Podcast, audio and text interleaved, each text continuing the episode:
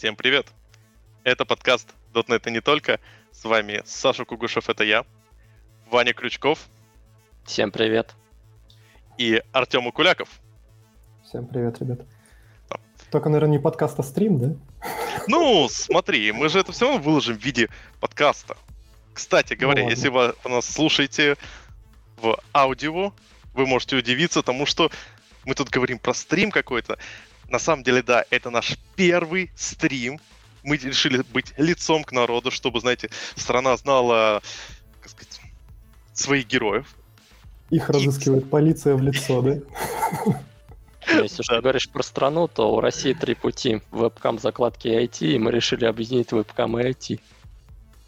Хорошо.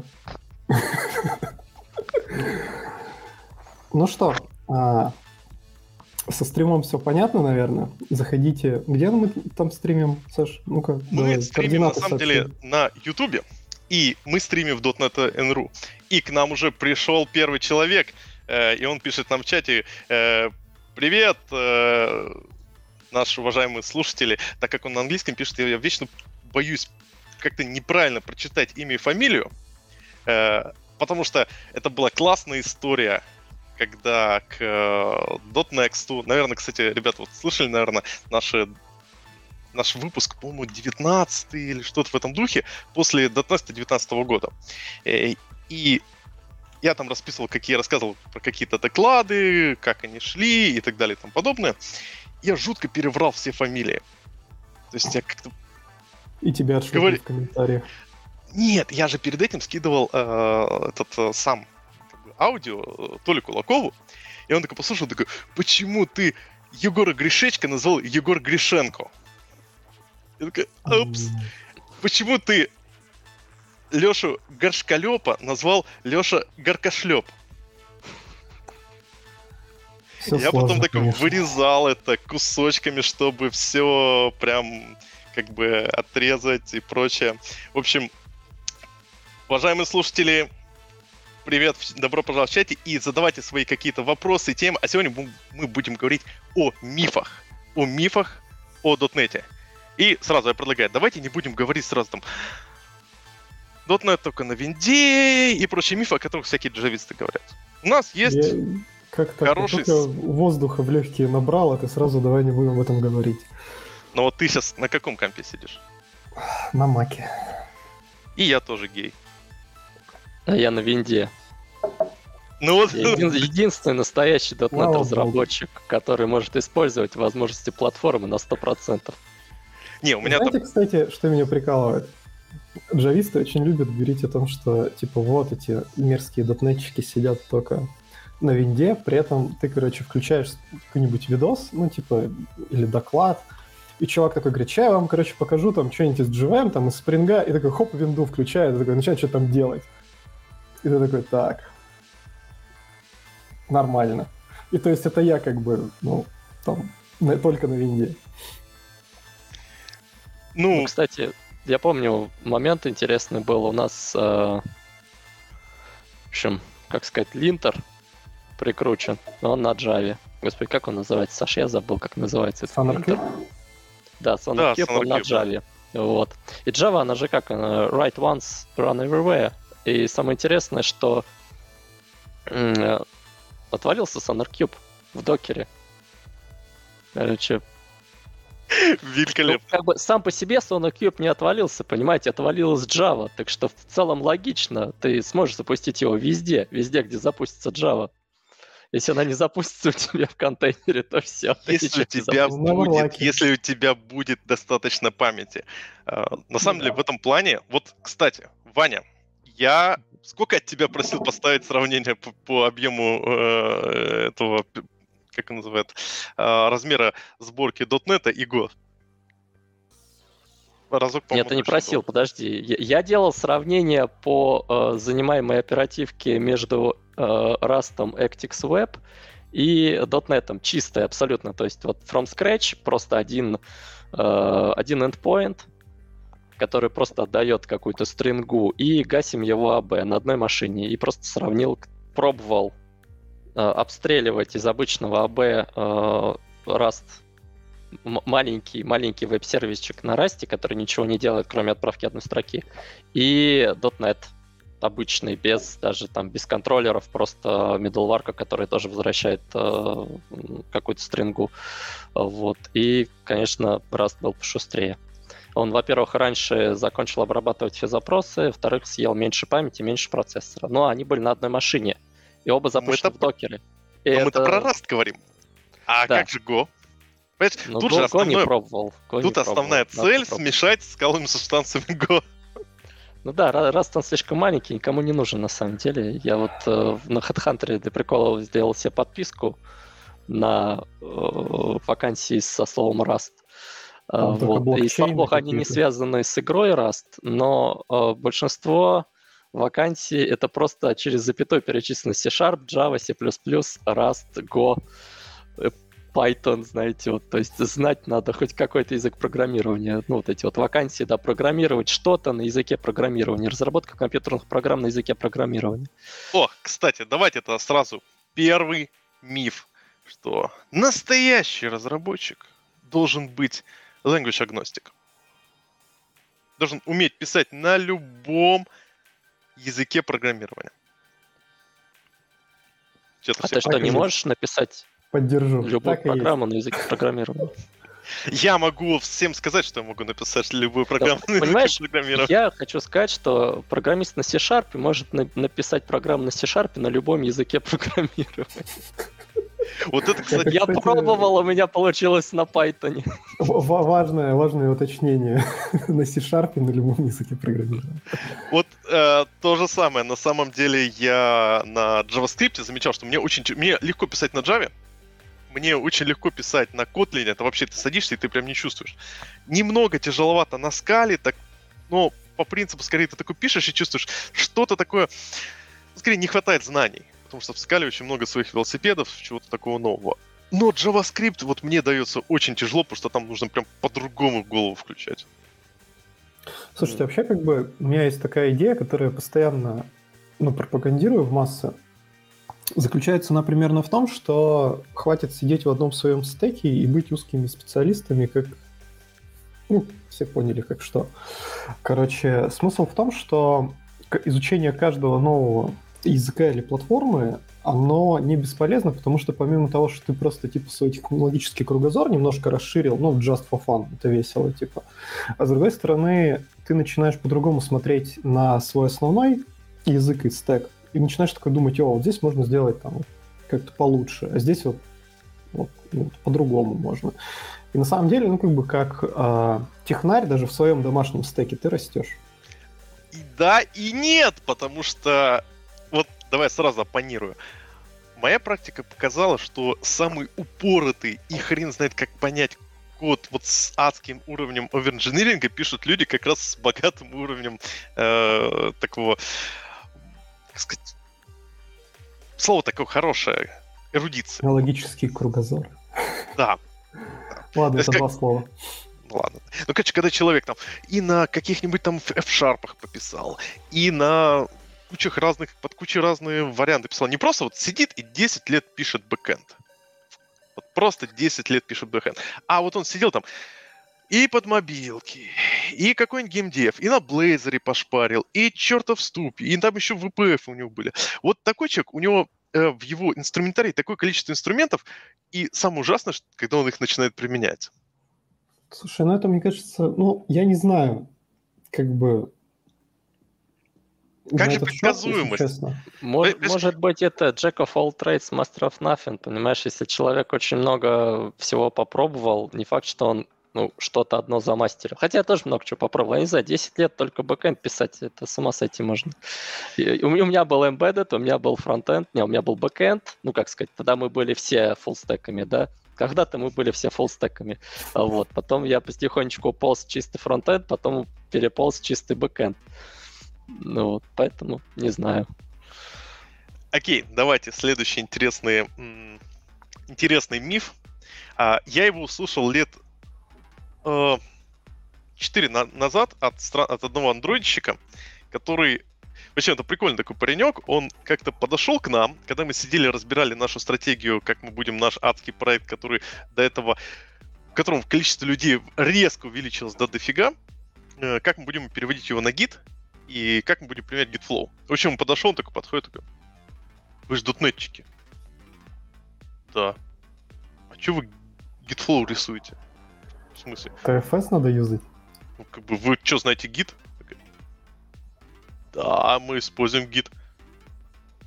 Так вы же дотнетчики. В общем, миф о том, что дотнетчики не знают Git. И, уважаемые слушатели, пишите в чатике, используете ли вы не Git.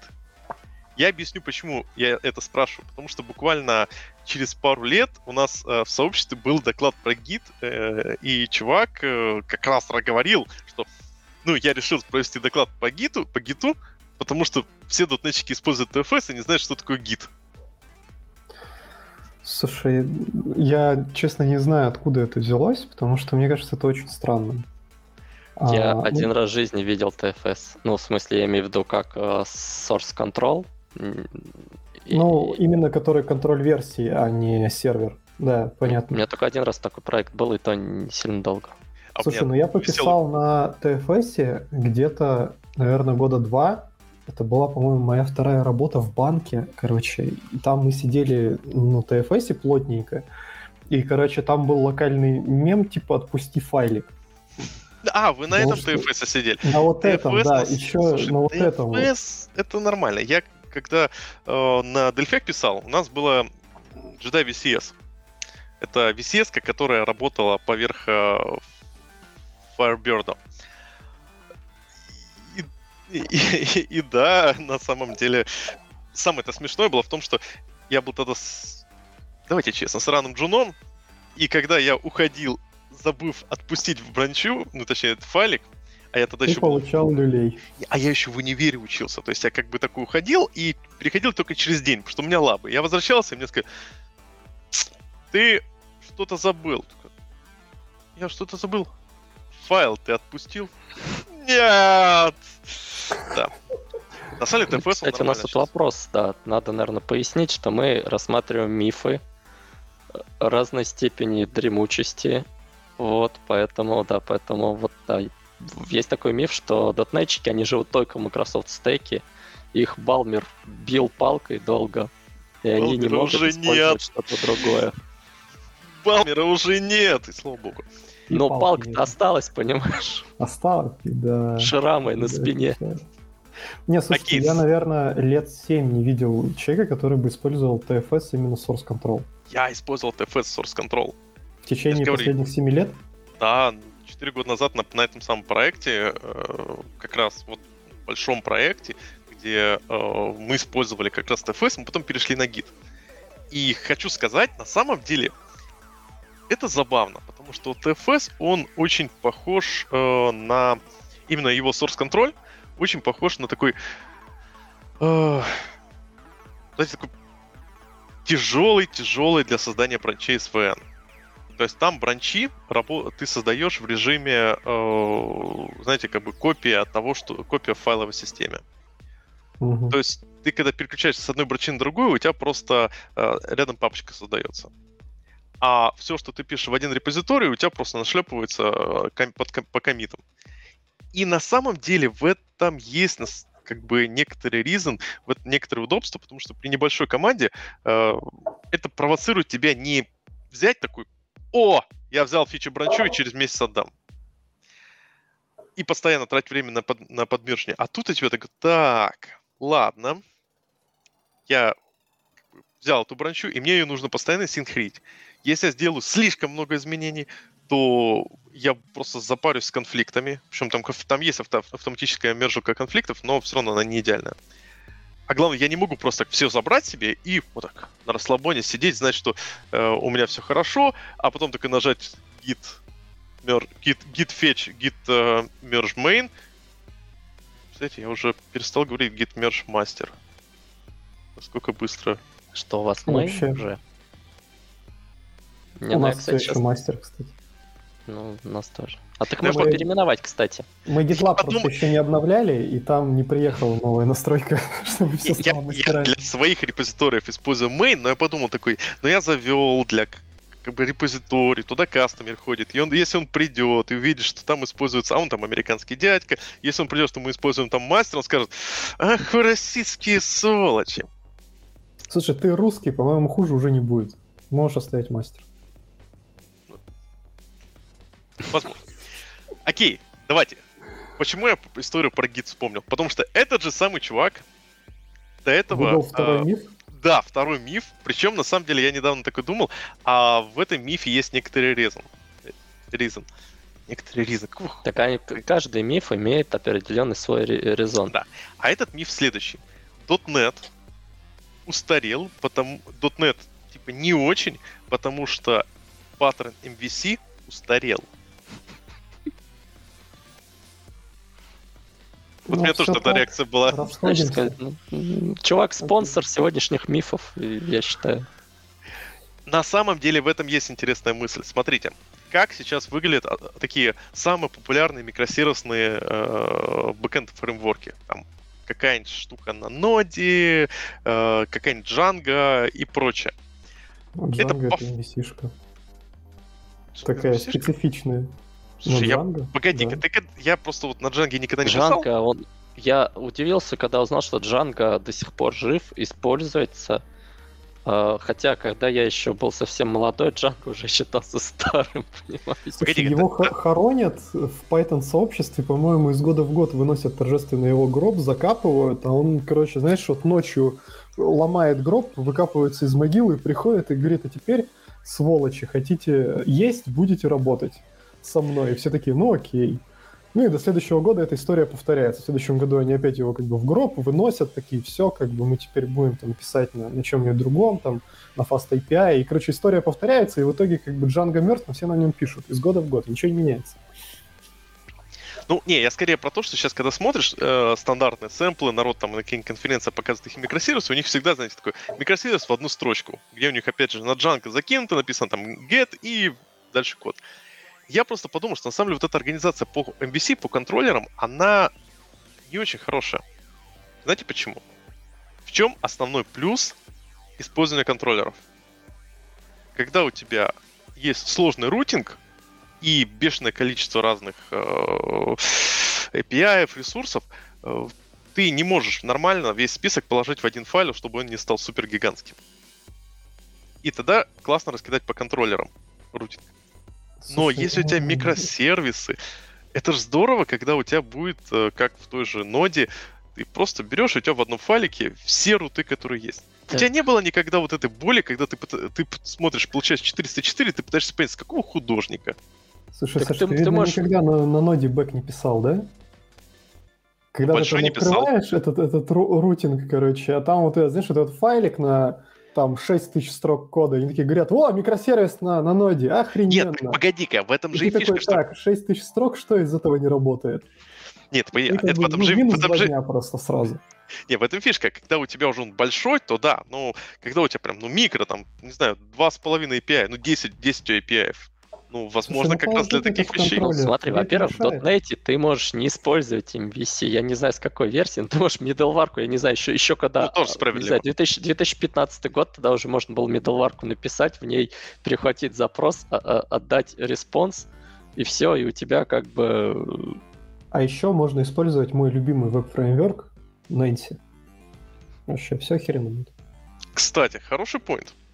Все, И тогда это никакого MVC, так что, как бы, не знаю, мы, кстати, вот на прошлой работе мы пилили довольно много всяких, короче, маркетинговых э, интеграций, там, лендосов, сборщиков, там, всякого вот барахла. Им зачастую очень часто нужен был очень тонкий бэк какой-нибудь, который там, ну, типа, одна ручка или там полторы ручки, там, что-нибудь гетнуть и что-нибудь там забрать в себя. И, короче, Нэнси было прям огонь. Мы напилили, наверное, штук 20 мини-сайтиков, на нем поддерживалось на easy прям. Вообще офигенный experience. Я прям остался очень доволен. Все было классно. Вот это хороший point. Да, со столицей посмотрим. Окей, следующий миф, он не в моем списке, но он э, от нашего слушателя. Ребят, я перефразирую. Для того, чтобы это необходимо иметь законченное техническое образование при трудоустройстве. Вот давай, Артем. Ты когда последний раз смотрел в резюме? Э, Слушай, мы, мы недавно в чате вакансий вместе с Лешей Мирсоном, короче, и, и там еще парочка ребят холиворили там на протяжении полудня о том, типа, надо смотреть резюме перед тем, как ты говоришь с человеком, или надо это смотреть во времени, надо ли его заучить наизусть, либо еще что-то, короче, прям знатный холивор получился.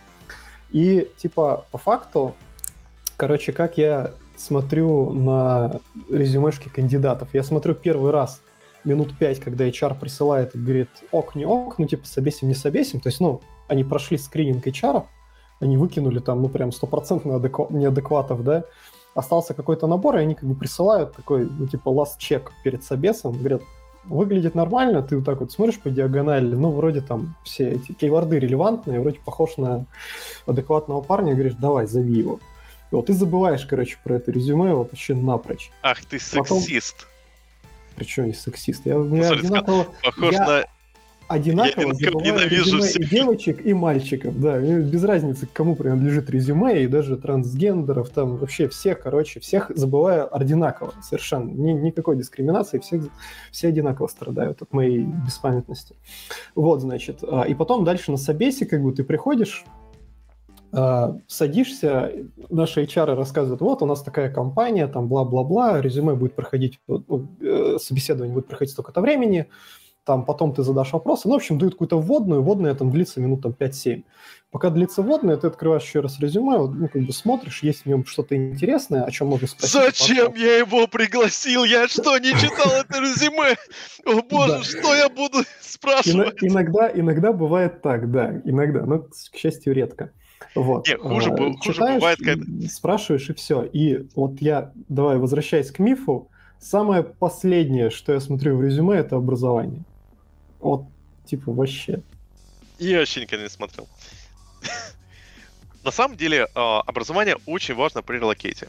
То есть, а, к сожалению, это во многих странах является прям таким а, маркером при выдаче рабочих виз. Но на текущий момент, ну, скажем так. Там, там обычно как? Либо у тебя должно быть много опыта, либо образование релевантное. Там в зависимости от страны. Ну, либо баллы. И то, и то дает. Да. Тут еще есть момент, связанный с тем, что при релокации в для релокации страны, особенно когда, ну, говорю, вот в ЕПАМе, например, ты релоцируешь, у тебя тут тут же как бы помогают, подготавливают и так далее и тому подобное.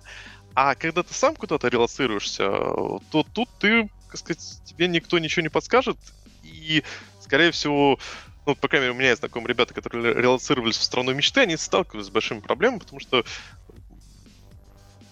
и в том числе у них спрашивали образование. Как-то так. У меня диплом спрашивают, ну, собственно, после трудоустройства, когда ты подписываешь все документы, ты там что-то как-то диплом, скан диплома приносишь, по почте отправляешь. Вот. И ипотеку, когда выдавали, спрашивали диплом. То есть, как бы до трудоустройства ни разу не спрашивали, вот честное При, слово. Причем, кажется, на ипотеку он был важнее, да? Да, на ипотеку он нам наиболее важен был, а так, ну, можно не приносить, по-моему, диплом в отдел кадров, и все. Я не знаю, им это надо, нет. Слушайте, ну у нас работает много народу, у кого либо вообще нет вышки, либо есть вышка, но она типа не профильная. И, короче, там, ну, типа, вообще пофигу. То есть, а что ну, такое профильная вышка? Ну, вот в смысле, не айтишка, а там человек, не знаю, бухгалтер, короче, а. или там еще что-то, но вот он закончил не это, решил по специальности не работать и там, не знаю, пошел в айтишку.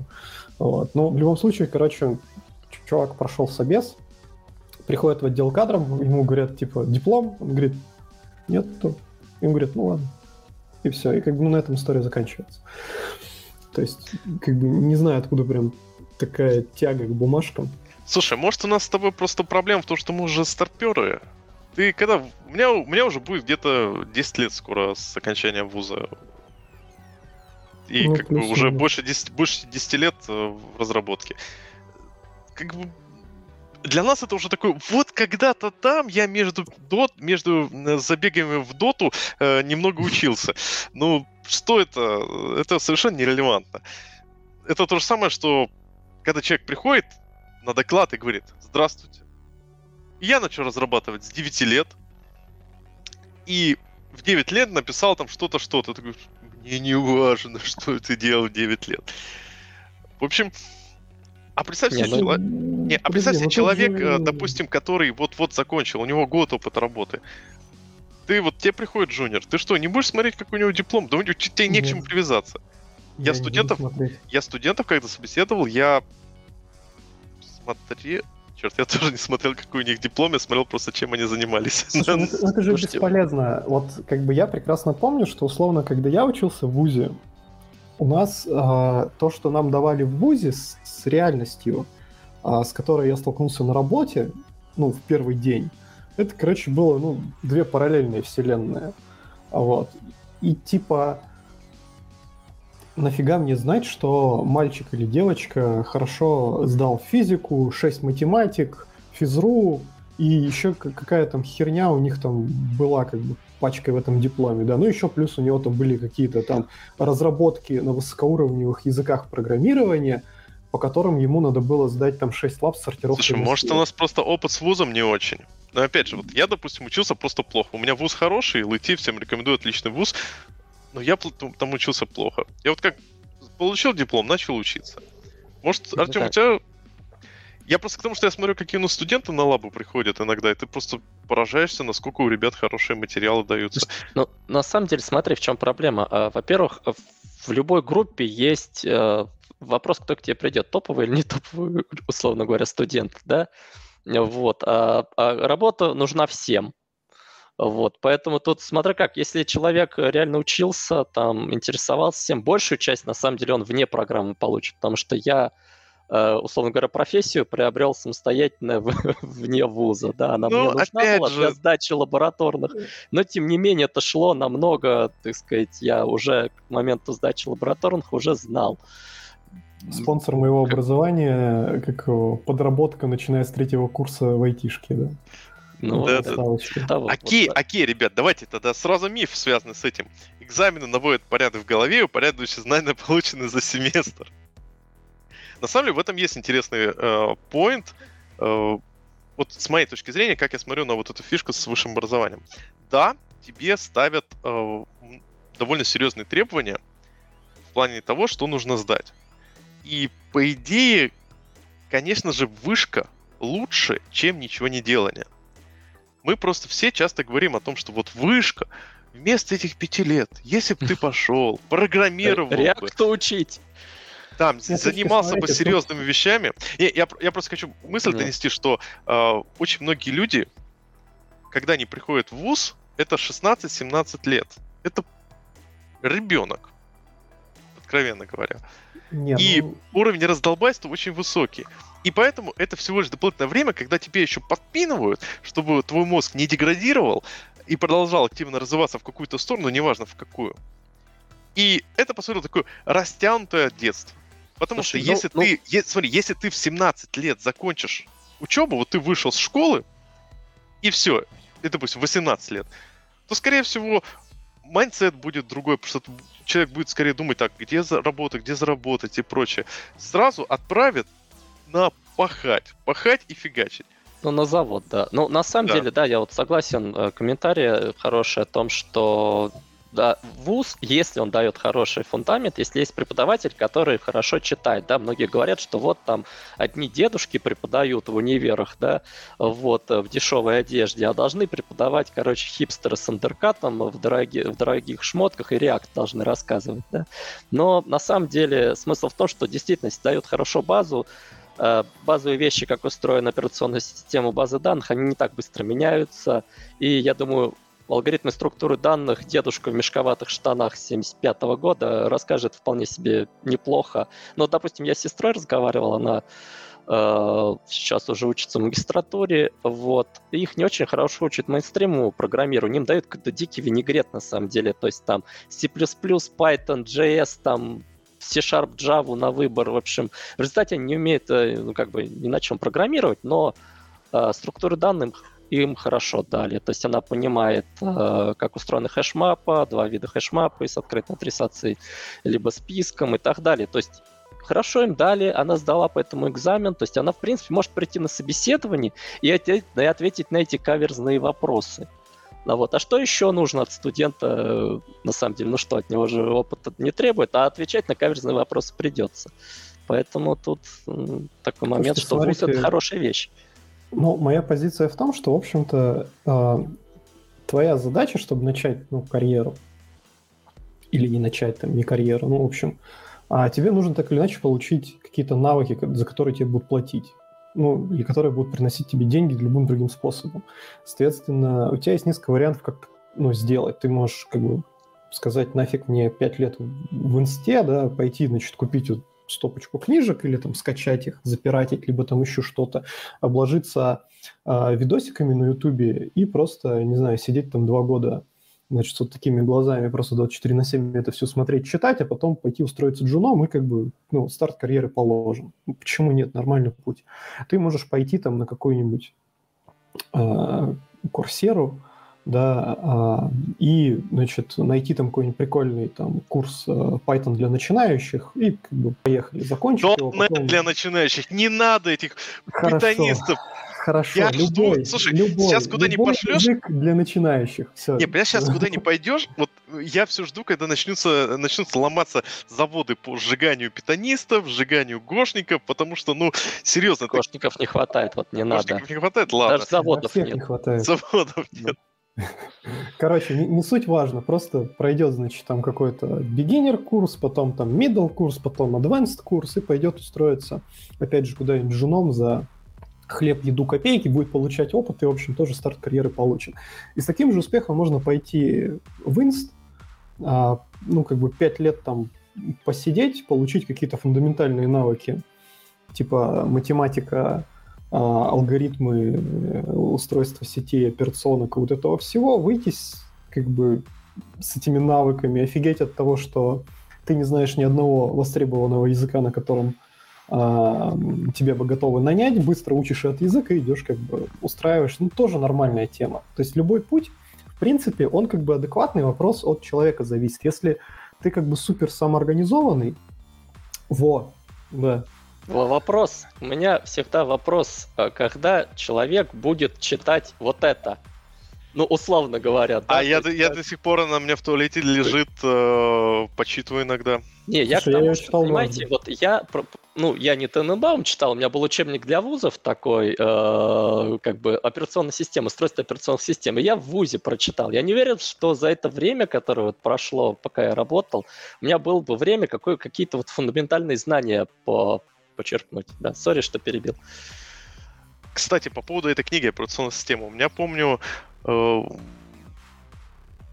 в команде как-то вот он закидывал такую штучку на, на pull request на код ревью говорит, слушай, я там реализовал эту фишку, я и такой показывает он вам операционную систему, я оттуда это забрал. То есть это все-таки вещь крайне полезная. Артем, ты вообще на самом деле очень хороший point привел, но ты привел на самом деле point, мне кажется, очень такой нереалистичный с точки зрения реальности. Come on, ребята, большинство студентов хотят в инст не в плане в инст, в смысле институт, а в инст в смысле на Лича. Какого Лича? Лич уже, не, ну, уже ну, мертв.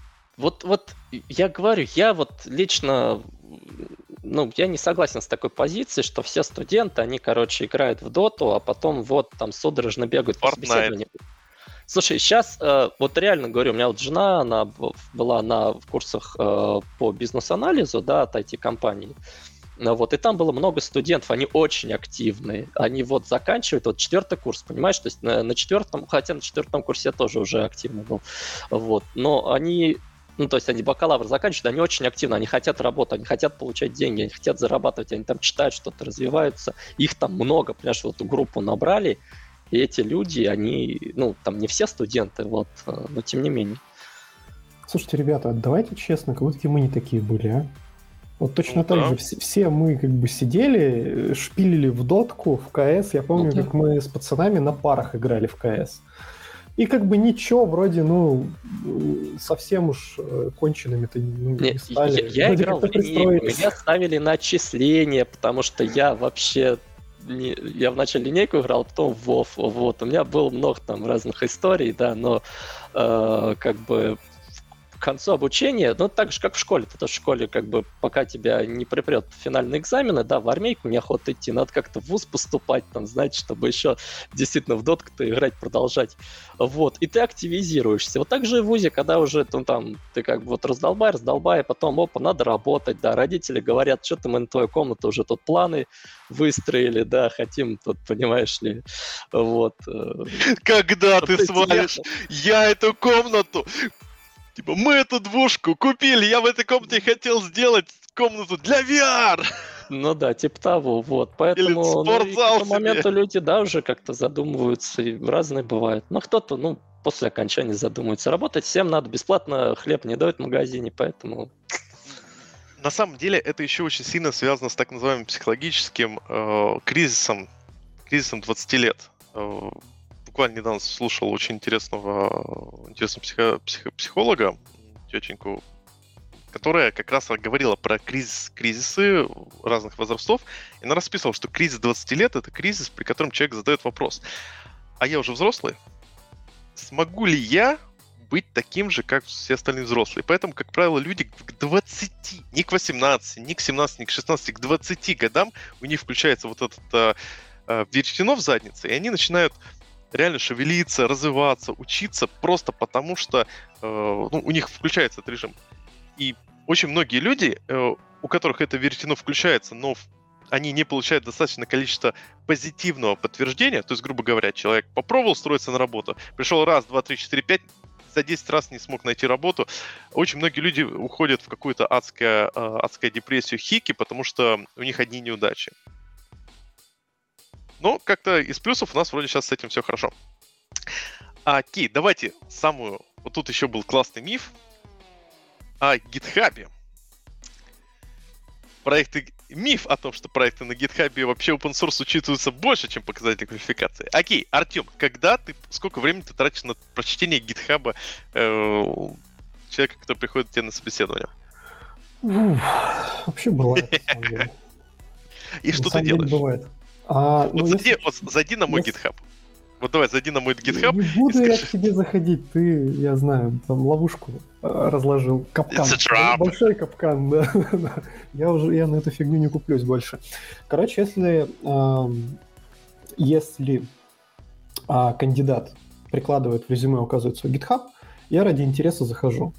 Вот. А зачастую, очень часто, там, ну, в 90% случаев висит просто куча тестовых заданий сделанных.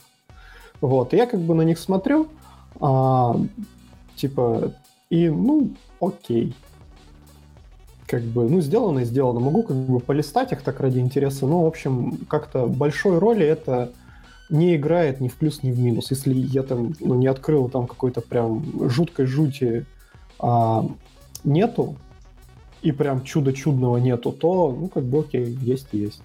Нет и нет. И как бы ну, супер весомого чего-то а, там каких-то преимуществ оно не дает, если честно. Ну, по крайней мере, на мой взгляд. Конечно, бывают ребята, которые там заходишь, а они, не знаю, там коммитили куда-нибудь а, что-нибудь прикольное, не знаю, в RavenDB коммитили или там постгрессовский драйвер дотнетовский. И ты такой, о, прикольно, берешь а, как, а, а, как, как, это, как это ты понимаешь? У них форки там форк, есть. И ну, форки могут тоже сделать. Не, почему? Зайди в форк, смотри, там было что-нибудь мержено. Нету там навигация. Саш, навигация. Навигация. А, такой вопрос. Навигация и люк. Такой вопрос. А, мы просто... У нас был выпуск про GitHub, на самом деле. То есть, э, я уж не помню, когда это было. Это было очень давно и неправда. Но в выпуске про GitHub, вообще про э, то, э, нужно ли нужно ли как бы open source куда-то, ты тогда очень правильную мысль сказал, что типа, ребята, существуют так называемые GitHub репозитории э, для CV. Вот ты смотришь в GitHub репозитории для CV? Ну, я же говорю, я смотрю.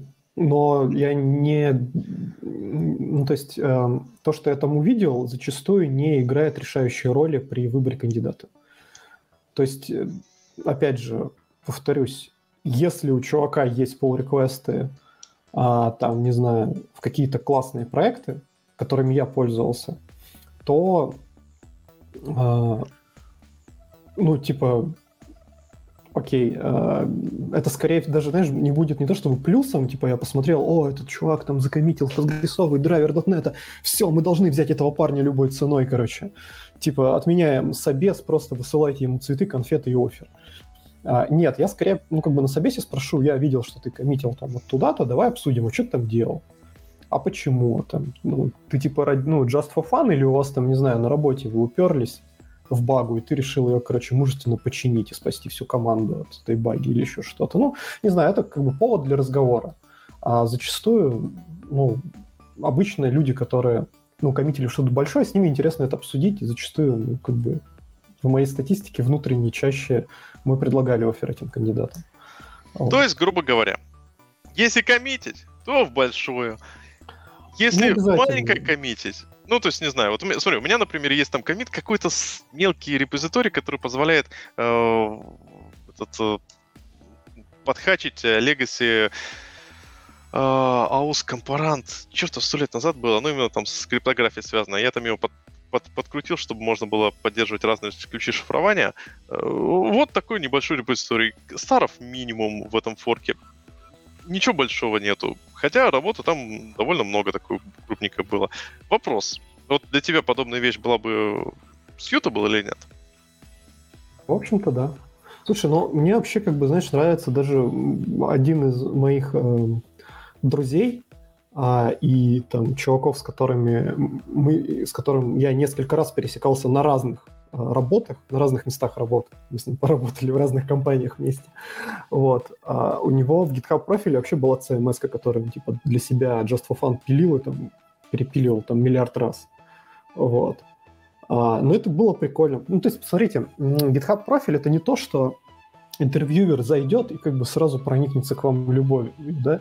Это отправная точка для разговора на интервью. Вам же интереснее поговорить о том, что а, вас э, ну, как-то интересует, да, а не просто вот это вот стандартные, ну, стандартные вопросы по списку.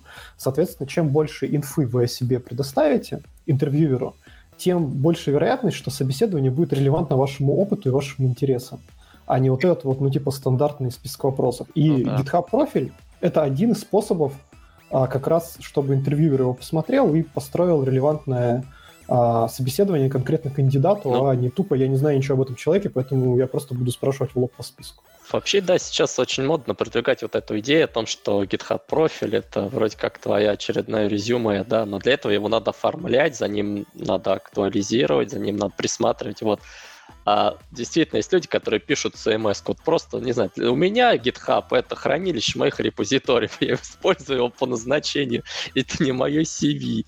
Вот. И получается, что как бы, если меня попросят ссылку, я скину, они посмотрят, там половина... Как Бардак какой-то. Plain Hello World, да, ну просто как бы проект стартанул и забил, вот, что-то там, что-то на Python, что-то на Rust, что-то на C-Sharp, и кому это надо все.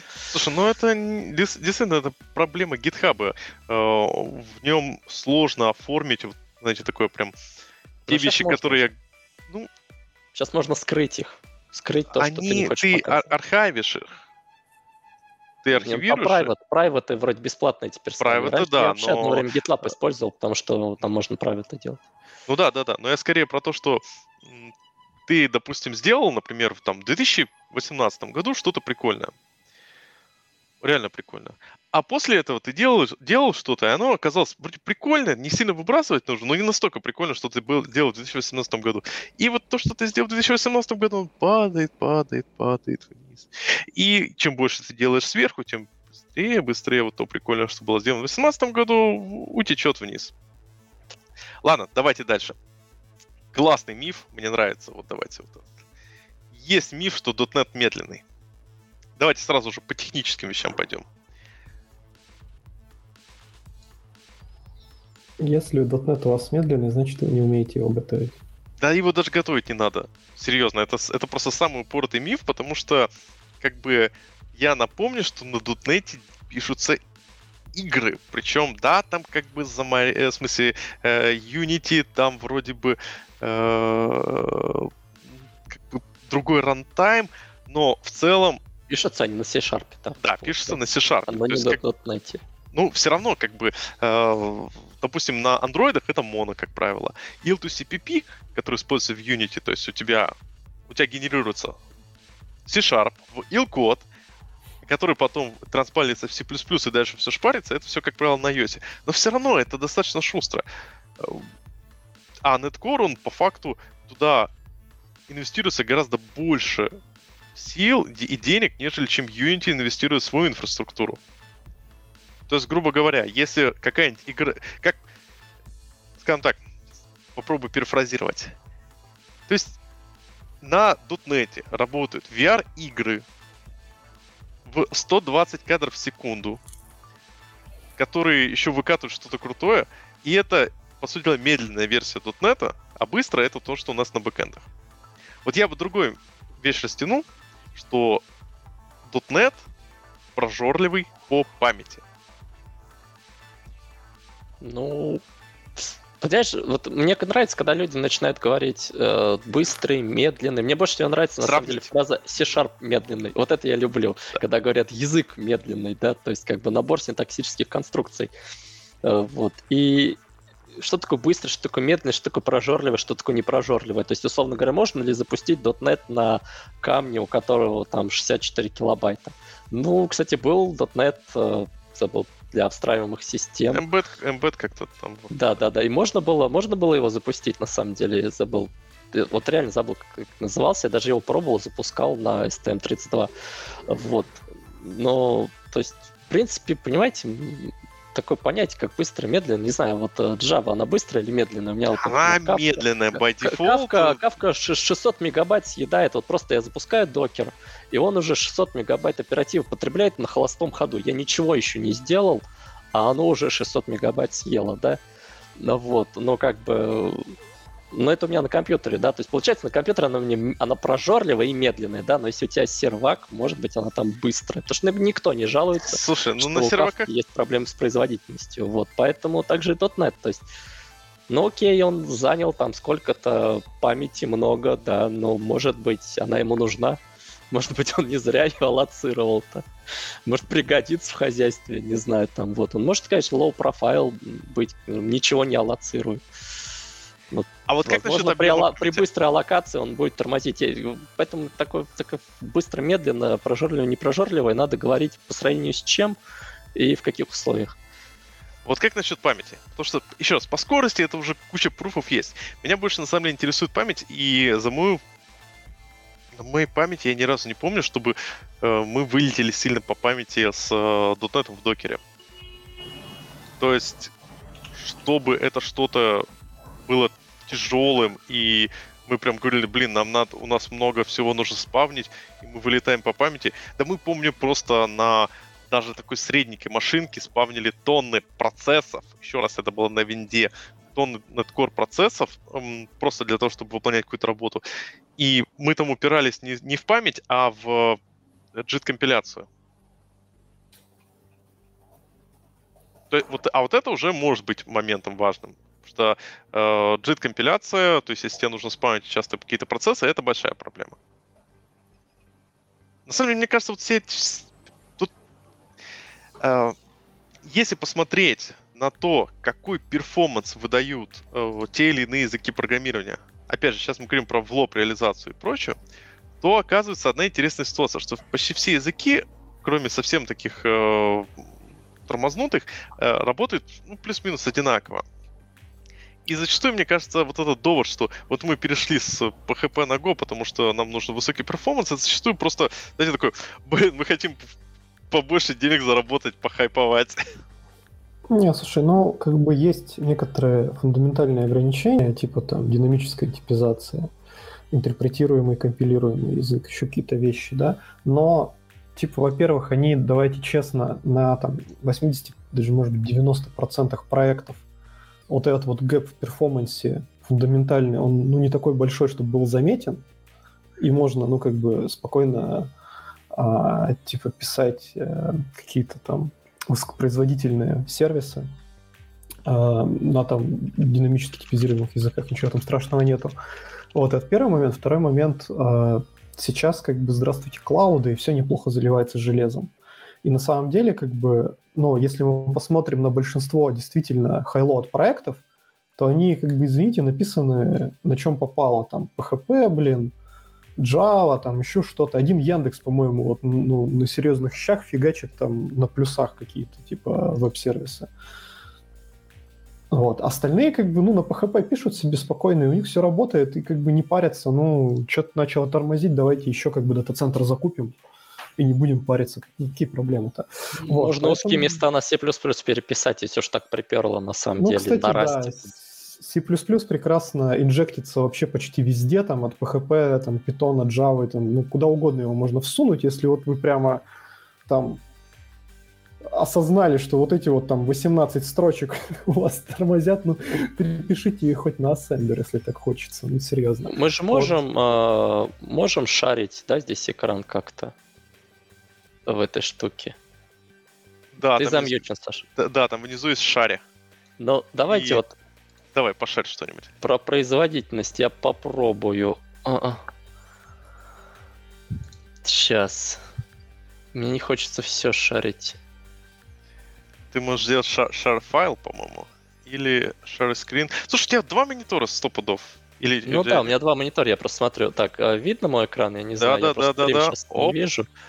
Да, отлично. А, в общем, смотрите, да, если мы говорим про производительность, есть вот замечательная такая штука, да, это Tech Empower Benchmark, Web Framework Benchmark, наверное, все его знают. Вот здесь, а, на самом деле, сразу тут очень интересный момент с этим скажем так, а, бенчмарком, потому что код, который здесь написан для многих фреймворков, он дико заоптимизирован под конкретные задачи. Есть очень а, хорошая статья на Хабре, я потом а, попробую найти, там про Actix, почему Actix это веб-фреймворк на Расте здесь оказался, и как он хитро работает. В общем, сейчас здесь нет .NET, но, возможно, он есть в plain тексте. По-моему, в plain тексте .NET раньше рулил. А, но, а вот, вот, да, вот он даже сейчас на втором месте, как видите. Вот сейчас SPD вот, вот на втором месте в plain тексте, понимаете? То есть как бы это в плане того, что если мы говорим про производительность, то есть вот V, да, Java, кстати, на третьем, если что, да. Тут как бы первое место V, не знаю, что это за язык, C-Sharp, Java, и потом только C++, Go. То есть, если мы будем говорить, да, тормозит, то э, не тормозит о каких-то таких вещах, то здесь вот можно увидеть на разных э, JSON Вань, можешь э, э, подзумить? А, да, прошу прощения, это хороший момент. Вот, э, так видно, да? Вот, видите, у нас здесь, э, значит, вот этот TED на plain text запросах, он на втором месте, вот на третьем Java.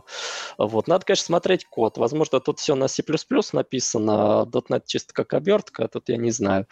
Вот. Но вот есть такая вещь. Вот. А статью, да, про Actix и почему он здесь находится, Actix э, Postgres, я найду и скину. Вот здесь... А слушай, а можешь, можешь ее в чатик закинуть? Или да, смотри, ты, ты, ты, можешь, недавно... Э, ты можешь прямо сейчас, кстати, сделать э, edit э, и в description, в show notes добавить. Я, я скину чуть попозже, потому что мне надо тогда, я сейчас переключусь на YouTube, чтобы скинуть. Я потом, сейчас я закончу. Не-не-не, это в, в этом э, э, плеере. То есть вот, вот... Слушай, в общем, давай не будем да. вообще тормозить. Да, вот, вот, вот, да, первый ссылка, который я показал. Второй, это, как я уже говорил, я когда-то сделал э, небольшой такой тест, э, делал пустой проект на .NET, да, просто там middleware, который дает строку, и, собственно говоря, на Rust, на Actix. Э, сделал. И вот их нагрузил просто АБшкой, вот они пошли тут, ну я просто промотаю, видите, тут э, .NET э, Docker 50% потребляет, да, Rust намного меньше, и по памяти, ну, тут, извините, пустой проект, но по памяти тоже, как бы, раз всего 2 мегабайта. Вот. Но делает ли это реально .NET медленнее, чем Rust? Нет, это просто мой бенчмарк, запущенный на одном компе. Допустим, вот с задачей статики э, чистый проект на расте справляется лучше, чем э, чистый, ну, как сказать, чистый микросервис такой на .NET, который ничего не делает, просто одну строку, стрингу отдает. Ну да, он лучше это делает, но это не показатель, надо смотреть на разных задачах на самом деле. Слушайте... Вот, допустим, э, что я вам точно скажу, что было сложно сделать мне на расте, это написать дерево, динамическое дерево. То есть э, вообще Borrow Checker я не смог победить. То есть на .NET, вообще на языках со сборкой мусора писать э, какую-то работу с деревом, которым вы динамически добавляете узлы, удаляете их, и связи между этими узлами выстраиваете. Это очень легко делать, допустим. А на Расте э, вам надо либо уходить э, в... А просто Ага. хип проэму- проэмулировать, то есть Мгм. закинуть, э, закинуть в э, массивчик все необходимые узлы, а дерево реализовывать как просто Ну, референсами. это уже, уже черная магия, понимаешь? То есть вот как бы я... вот Но структурами как ты сделал? С, с деревом я ее решал на C++ для прикола. Я на C++ вообще давно не писал очень, вот, но я ее сделал, и она тоже легко решается на C++. Ну, фактически ты просто берешь свое решение C-Sharp, вот реально ты Ctrl-C, Ctrl-V, добавил там э, немножечко синтаксис C++, добавил деструкторов, э, там очистку памяти и все, короче, у тебя все начинает работать. На расте либо тебе надо какие-то извращениями заниматься, либо какая-нибудь бр- брать какую-то библиотеку, которая уже дерево реализует, либо еще что-то. Ну, то есть э, тут даже вопрос уже не про тормозит, не тормозит, а вопрос э, по поводу того, что э, какую задачу мы можем решить и имеющимися инструментами дешево и быстро. Вот. Ну да, справедливо. Окей, давайте, слушайте, у нас есть на самом деле много Ребят, я топиков. хочу а, а, Да, обратить давай. внимание на один момент. Вот мы начали говорить про перформанс .NET, и с чем мы его начали сравнивать? С плюсами и раз. Так он сам себя сравнивать, я же показывал только что Тех Empower. У него кто там райвы? Понимаете, C++ и Rust, у него соперники. Там не то, Да, что, то знаете, он не плетется где-то бы- там PHP и Python. Мне кажется, после этого вся вот эта история о том, что C-Sharp медленный, должна просто отпадать сама собой. Вот, если мы челленджимся с нативом, то, как бы, извините, ребят, все, с нами все в порядке. Мы, может быть, не самые быстрые по сравнению с нативом, но вы найдите еще язык, который, на котором было бы настолько же удобно и безопасно писать, и который выдаст такой же перформанс. Вот тогда поговорим. Вот почему только об этом, э, когда ты разговариваешь, знаете, вот это, дотнетчики знают, что происходит в мире Java, дотнетчики знают, что происходит в мире Go, дотнетчики знают, что происходит в мире Rust, дотнетчики знают, что происходит ну, плюс-минус в мире э, скалы, там немного PHP. Зато ты как у кого не спросишь, .NET, а что это такое? Слушай, ну я не знаю, возможно, это, кстати, причина в том, что у нас комьюнити такое зашуганное, в том плане, что в те давние, короче, знаешь, вот эти вот э, покрытые былинами и пылью времена, когда мамонты ходили по земле, и .NET действительно тоже был только под Windows, только, блин, ленивый не напихал нам о том, какой ваш .NET вообще, короче, гадость, и вообще только на Windows, и вообще фу вы э, отвратительные, и вообще все у вас плохо, что, короче, все комьюнити просто автоматом начинает постоянно смотреть по сторонам, чтобы как-то, ну, типа, отстреливаться от этого всего. И мне кажется, в комьюнити эта привычка сохранилась, поэтому, да, мы, как .NET, э, э, .NET комьюнити, постоянно следим за тем, что там у соседей. Что, что у них можно такого себе спереть, короче, в экосистему, чтобы стало Я, лучше. я, кстати, не понимаю, почему такое, э, так сказать, комьюнити perception э, относительно .NET выстроился, потому что я вспоминаю, как я пришел к .NET, я же, ну, как в школе хотел писать какие-то игры, да, там, вот, и, и, в общем, на C++ это была боль, а потом э, я наткнулся на Managed DirectX, и там, в общем, был Managed C++, и там был э, IntelliSense, и ты все вот эти вот константы, ты просто, тебе под, студия подсказывает, ну, не, там, по-моему, тогда был, не помню, что это там, что там в то время было. Студия Экспресс. Какая-то, да, в общем. Ну, или ты пиратил студию. Конечно, я пиратил. Э, В то время-то, господи, какой... 2004 Давай честно, даже... год, наверное, да- был. давай, будем честны. Мне кажется, и в это время мы пиратили, если бы она не стала бесплатной. Ну да, ну, в общем, я говорю, то есть я выбрал э, тогда .NET, потому что он был удобный, у него были удобные средства разработки, которые на тот момент не были ни в одном языке. Ну, может быть, были, конечно, я не знаю, я не специалист, но у Java тогда что там Eclipse был, который просто... Да, или NetBeans. А Да, это, кстати, это, кстати, на Да. самом деле э, до сих пор, то есть по факту, если смотреть, э, зна- знаете, как бы больше всего гадости .NET сделали JetBrains, потому что они написали кучу крутых IDE э, для других языков программирования.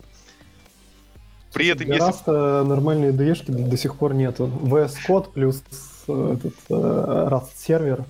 И я для Логинчики, использую JetBrains, кстати, я использую Rider. Там плагин отличный, шикарный, вообще, Да? вот реально говорю. Даже, даже вот, вот, вот я жду, когда они IDE-шку сделают для Rust. То есть все равно. Я недавно видел у них вакансию, короче, было типа написано «Ищем, короче, девелопера для новой секретной, короче, JetBrains IDE». Послушай подкаст. Держите, э, держите пос- пальцы.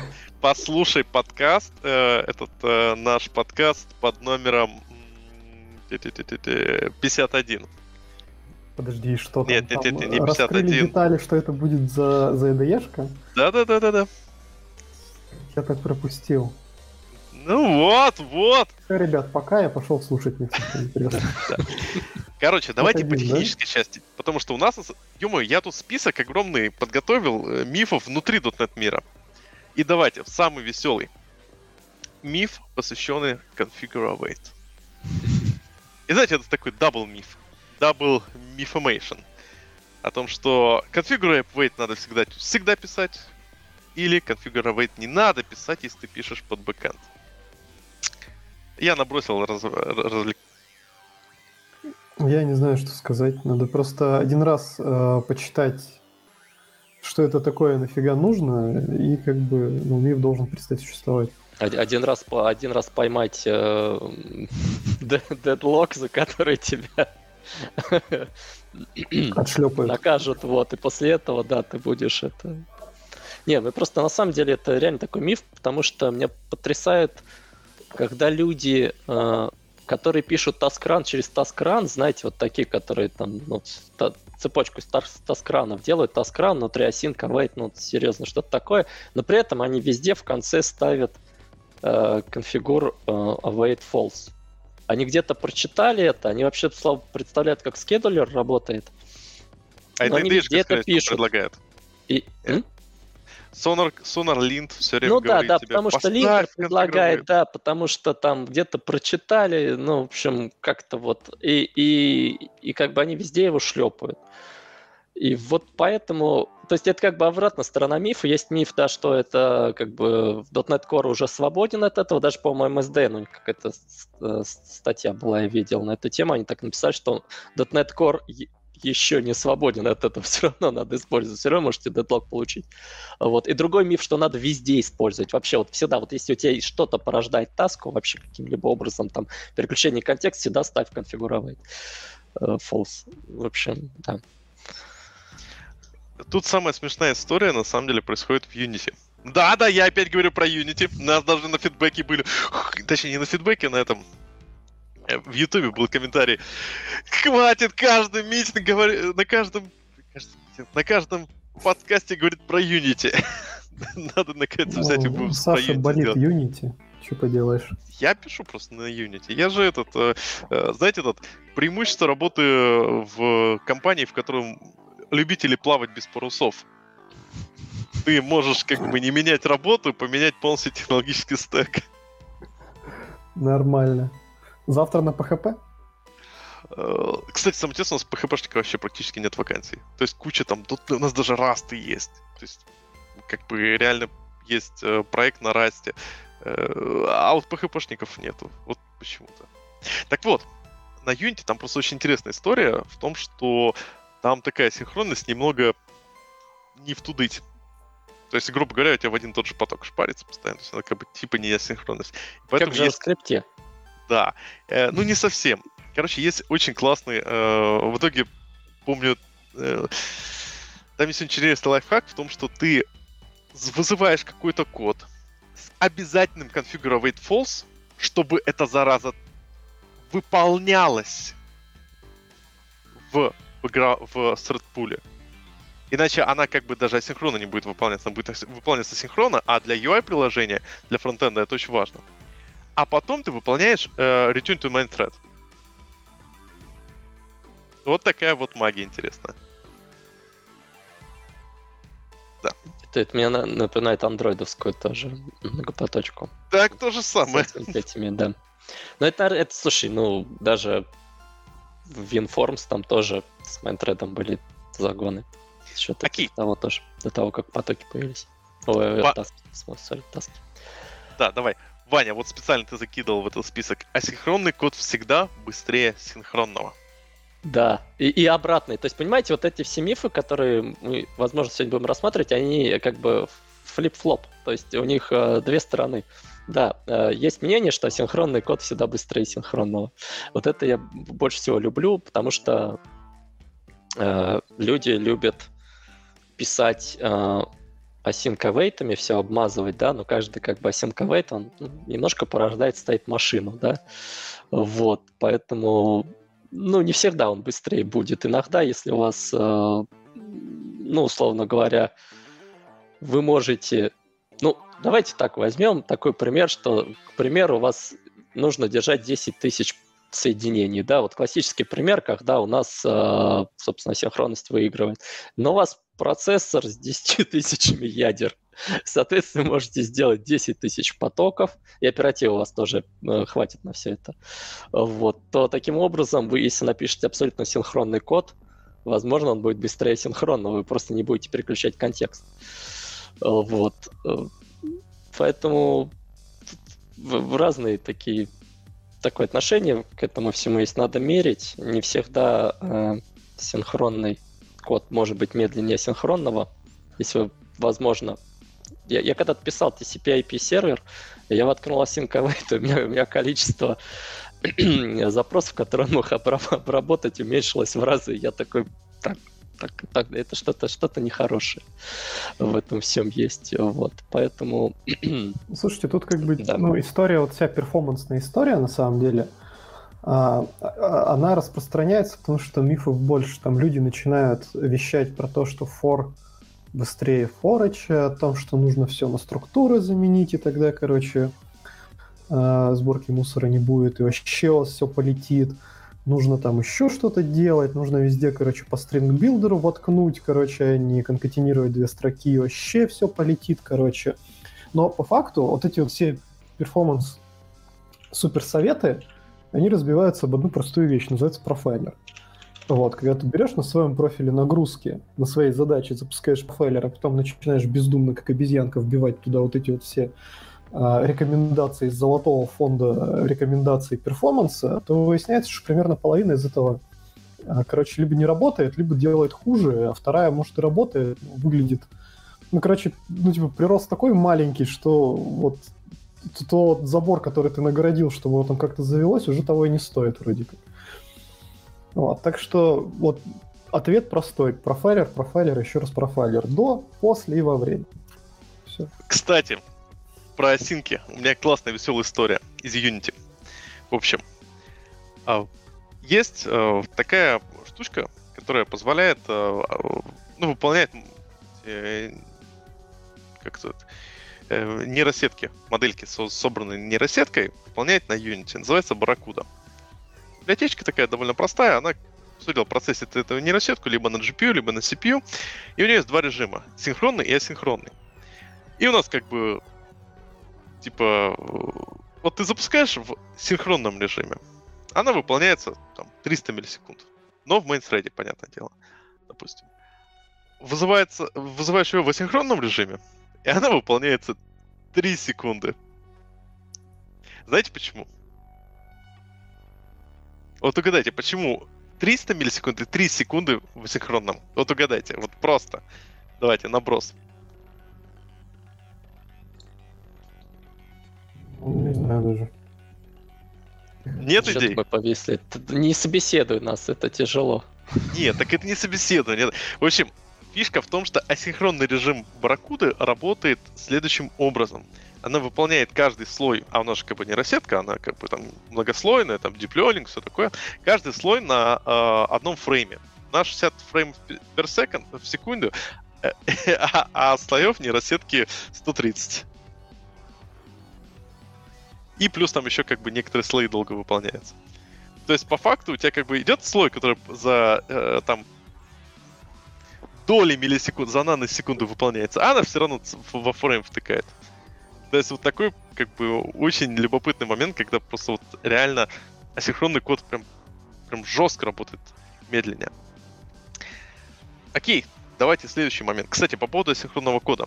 Ребят, ну, есть же старый добрый способ, это называется э, value таски, который позволяет как бы асинхронный код, когда он нужен. То есть как, какой у нас классический трейдов асинхронного кода, э, кроме того, что там переключение контекста и прочего, в том, что еще таска создается. А если у тебя иногда не нужно создавать таску, просто у тебя, допустим, валидация входит, тут можно использовать value task. Но там тоже может профайлер провалиться.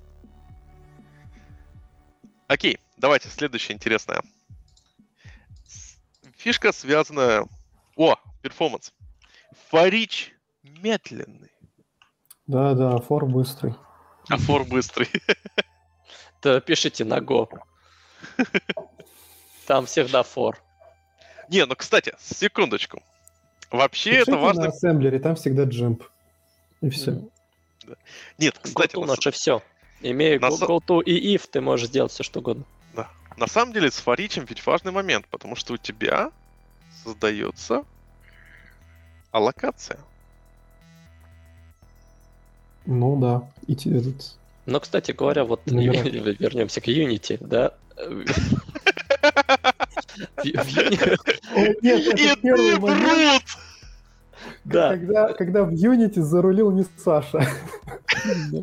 там, там интересно же, я развлекался, у них же есть Burst компайлер, да, который вроде как э, C-Sharp код, э, скажем так, компилирует нативку, вот, и там есть джобы, как раз, ко- которые он использует для того, чтобы распараллелить все это. И э, там, не знаю, починили ли сейчас, а там нельзя было, в общем, там, там нельзя аллокации использовать, ну, такие, то есть ты Ну, и можешь использовать сейчас те локации, которые он там хипа он нет. тебе разрешает, да, то есть там можешь где-то там в хипе у него массивчик сделать, вот, который он потом все это как-то Это, скомпилит. это э, native array, там нет хипа, по факту. То есть, Ну, э, ну, в ну, как нет. бы, слушай, ну, да, как бы нету managed хипа, но все равно он же Unmanaged, хип да, все ну. равно есть э, у процесса, вот. И смысл в том, что там нельзя forage использовать, потому что, да, он алло- аллокации делает, поэтому forage, он, он говорит, может потом, ну, там написано, что, может, в будущем мы сможем там написать какой-то там компилятор. Да, да. А, кстати, на вот, самом кстати, деле, да. Тут правильный комментарий, что сейчас код идентичный, слава компилер джиту, но не всегда. Все зависит от того, какой у тебя уровень, эм, насколько ты сильно мешаешь э, компилятору. То есть, эм, допустим, в Unity там можно сильно помешать компилятору. Окей, ну ладно, это, слушайте, это было просто. А следующий, следующий миф, прям совсем классный, как раз связан с аллокациями. Ведь многие считают, вот мы так и говорим, ну, GC все стерпит.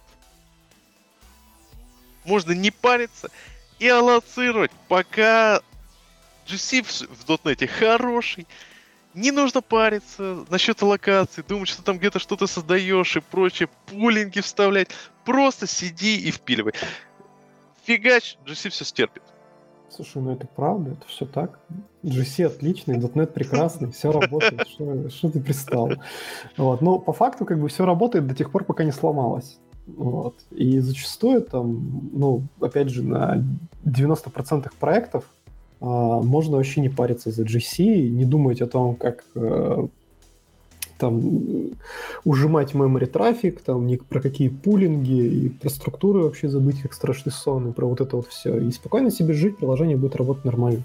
Вот, но все-таки бывают вот эти вот подлые 10%, там, ну или 20, м, разные, да, когда, короче, ощущаешь, что вот он киллер чистовато к твоему сервису приходит, и надо бы ему это похудеть его, сделать Давай- из него фитоняшечку. И вот тогда ты сидишь и как бы пулинги, вот это все наше начинаешь.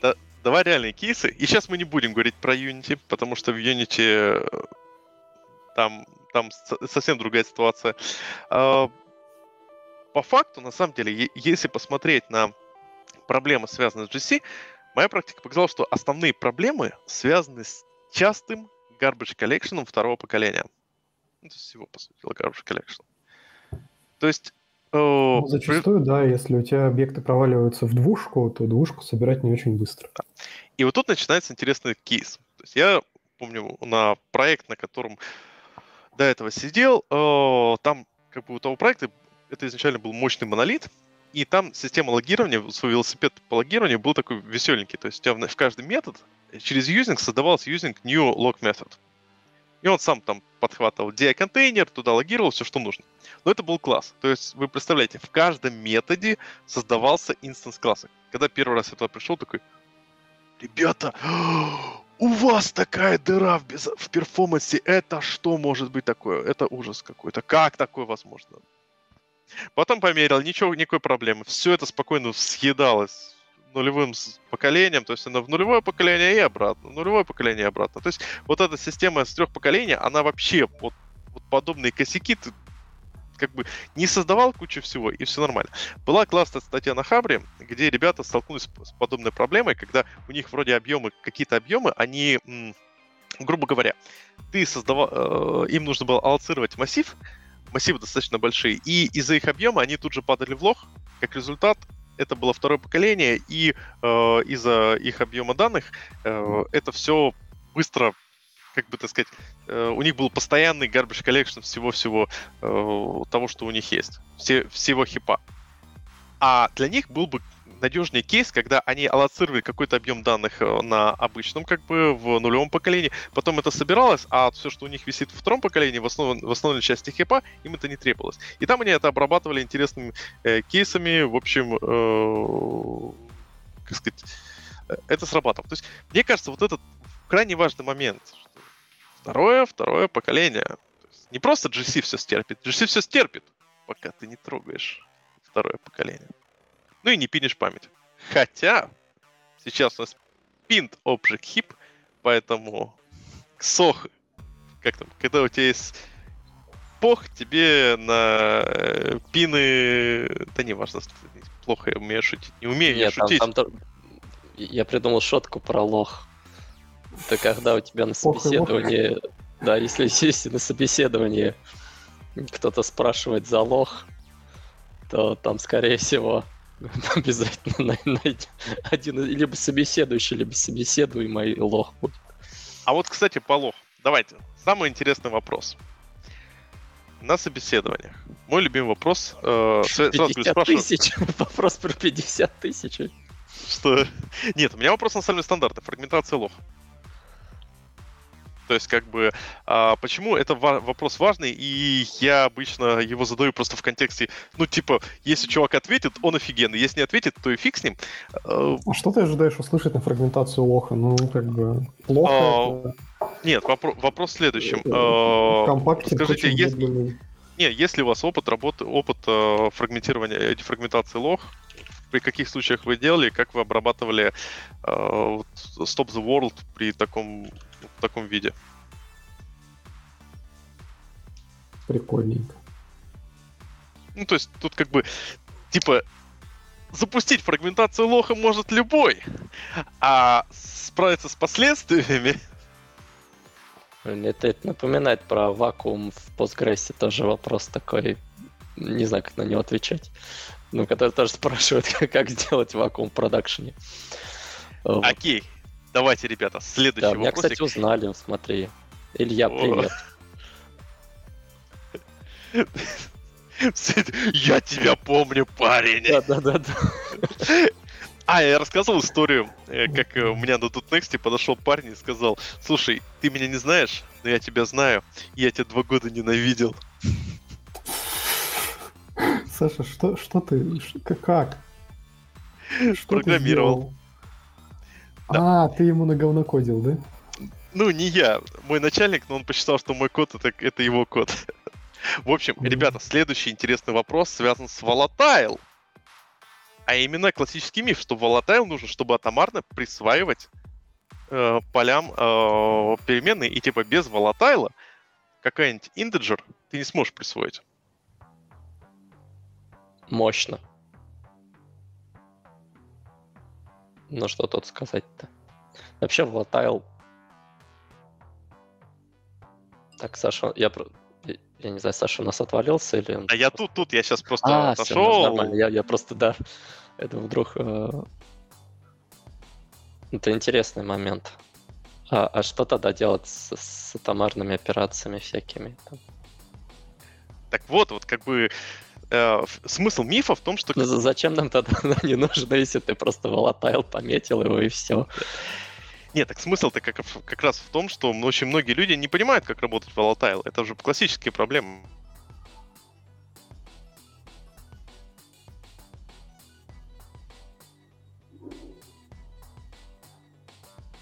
Ну там вот да, тут там про то, что volatile нужен для сброса кэша через барьер. Ой.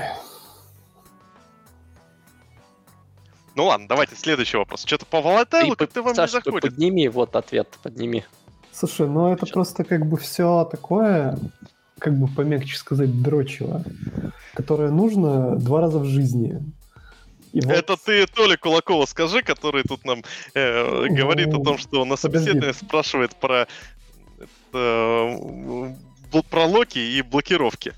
Ну, слушай, локи и блокировки это, ну, все-таки пониже level ом, чем Volatile, вот эта вся фигня, потому что Слушайте, мне, мне очень на самом... проходят. Мне очень нравится просто в дотнете, знаете, вот как выглядит ситуация. То есть, когда ты начинаешь говорить, а давайте мы будем на расте писать, да, например, там на C++. Все такие: да зачем это надо? В общем, это ручное управление памятью, вот это вот все там. Э, Фу, дрочево какое-то, да, а потом ты дрочево, там, да, нам, да, на, нам, короче, .NET его просто собрал, бинарника везде его запускаешь. Э, в общем, ничего не надо, а там раз C++, они еще на разные платформы, надо собирать свои бинарники, там никак кросс-платформенность, ничего, вот это все начинается. Вот. С другой стороны, приходишь, да, там, на собеседование или на конференцию по .NET, там, да, там, кэши процессоров, короче, смотрим вас ассемблерный код, который JIT генерирует, там, ну и прочее, да, там все структуры будем использовать меньше аллокации. То есть ты не понимаешь, такой, куда я попал. Ребята, вы используете язык э, с, со сборкой мусора, но вы хотите, чтобы не вызывался сборщик мусора. Но, кстати, это, это во всех языках со сборкой мусора такая проблема, что люди э, для оптимизации стараются минимизировать его вызовы, скажем так. Ну, вызовы... Но, но это, это, это дихотомия такая, знаете, вот от языка, менеджер языка такого. С одной стороны, мы пытаемся абстрагироваться от железа, мы пытаемся абстрагироваться от того, что у нас это на реальном процессоре выполняется, да. Вот с другой стороны, мы хочется, вынуждены хочется все время об этом помнить. Да. Ну, окей, ладно. Что-то, ребят, с волатайлом вам не зашла тема. Что не, не зашла, да, потому что Давайте. это опять э, вопрос на собеседование. Ну, окей, давай, вот. Лог. Вот лог на, нельзя, надо использовать только лог и всякими manual reset ивентами, автор reset ивентами и прочее, это все лишнее усложнение для кода. Вот, типа, если ты не можешь э, преобразовать свой код в том виде, в котором как бы адекватно можно было использовать лог, то это твои проблемы. А ивенты это очень сложно, потому что ну, это сложно, значит, ты не сможешь нормально, норм, собрать нормальную команду, которая сможет этот код потом поддерживать. То, то, то есть, подожди, то есть надо использовать... А локи это... поддерживать easy, да? Да. Ну, первый вопрос, типа, я сейчас нафигачил, значит, э, эту кучу лапши с локами, как бы, там как-то это, знаешь, вот так вот все отбалансировал, чтобы там не дедлочилось ничего. Я такой, типа, пожалуйста, поддерживайте. все такие... Окей, ну, ладно, давай тогда следующий... следующий э, окей, я преобразую. Э, лог и лог-фри операции, то, что вот есть люди, которые... Одни говорят, пацаны, ну или мальчики, девочки, нельзя использовать локи, потому что лог-фри операции, они быстрее, они надежнее, они защищеннее. И вообще, если все организовать э, с иммутабельностью, то будет вообще все зашимись. Я так считаю. А, а есть другие ребята, которые все говорят, да, слушайте, это все сложно. Давайте просто все на локах используйте, все у вас замечательно будет. Слушай, ну, во-первых, как бы на фрилог ты имеешь в виду вообще отсутствие локов или фрилог э, синхронизация? Ну, фрилог, Interlock Compare Exchange, Interlock, а, Interlock ну, Exchange и прочее. Mm. Тут нужно как бы понять, что в зависимости от профиля нагрузки, фрилог может тормозить сильнее, чем локи. Да, да, Причем очень Особ... сильно. И там могут быть и типа старвейшены на потоках. В общем, можно получить любую дрянь. Вот как бы если сделать это не бездумно, это во-первых. А во-вторых, а, я помню еще, когда учился в инстике, на таком старом бородатом форуме был типа тред о том, как типа реализовать на плюсах фрилог очередь. Короче, и в общем, ну, чтобы вы понимали, там было 100 с чем-то страниц, короче, а, было порядка 50 реализаций, и все из них, короче, обосрались. И сколько было упоминаний Гитлера? Не знаю, сколько было упоминаний Гитлера, но я это, в общем, к тому, что там, ну, реально такие бородатые дядьки в свитерах, короче, которые сигарету тушат э, о клавиатуру, короче, пытались там на протяжении нескольких месяцев в этом трейде родить какую-то вменяемую по перформансу а, реализацию очереди. И последняя, короче, реализация, которая, типа, а, ну, более-менее там подходила, там было там было кода, ну вот и можно было обмазываться. Вот прям сильно до жопы. Вот сколько нужно кода, чтобы реализовать Слушай, очередь на плюсах? На самом деле это очень хорошо потому что есть классическая log-free очередь, которая использует Interlock Compare Exchange, которая является томарной инструкцией компилятора, и как бы, э, кстати, да, вот это к комменту, э, где тут классный коммент? Вот, э, что э, насчет опроса состояния переменной, э, Compare Exchange это, по сути, внутренняя, внутренняя конструкция, конструкция ядра, которая э, выполняется чуть ли не как на уровне АС. за да, один так. Да.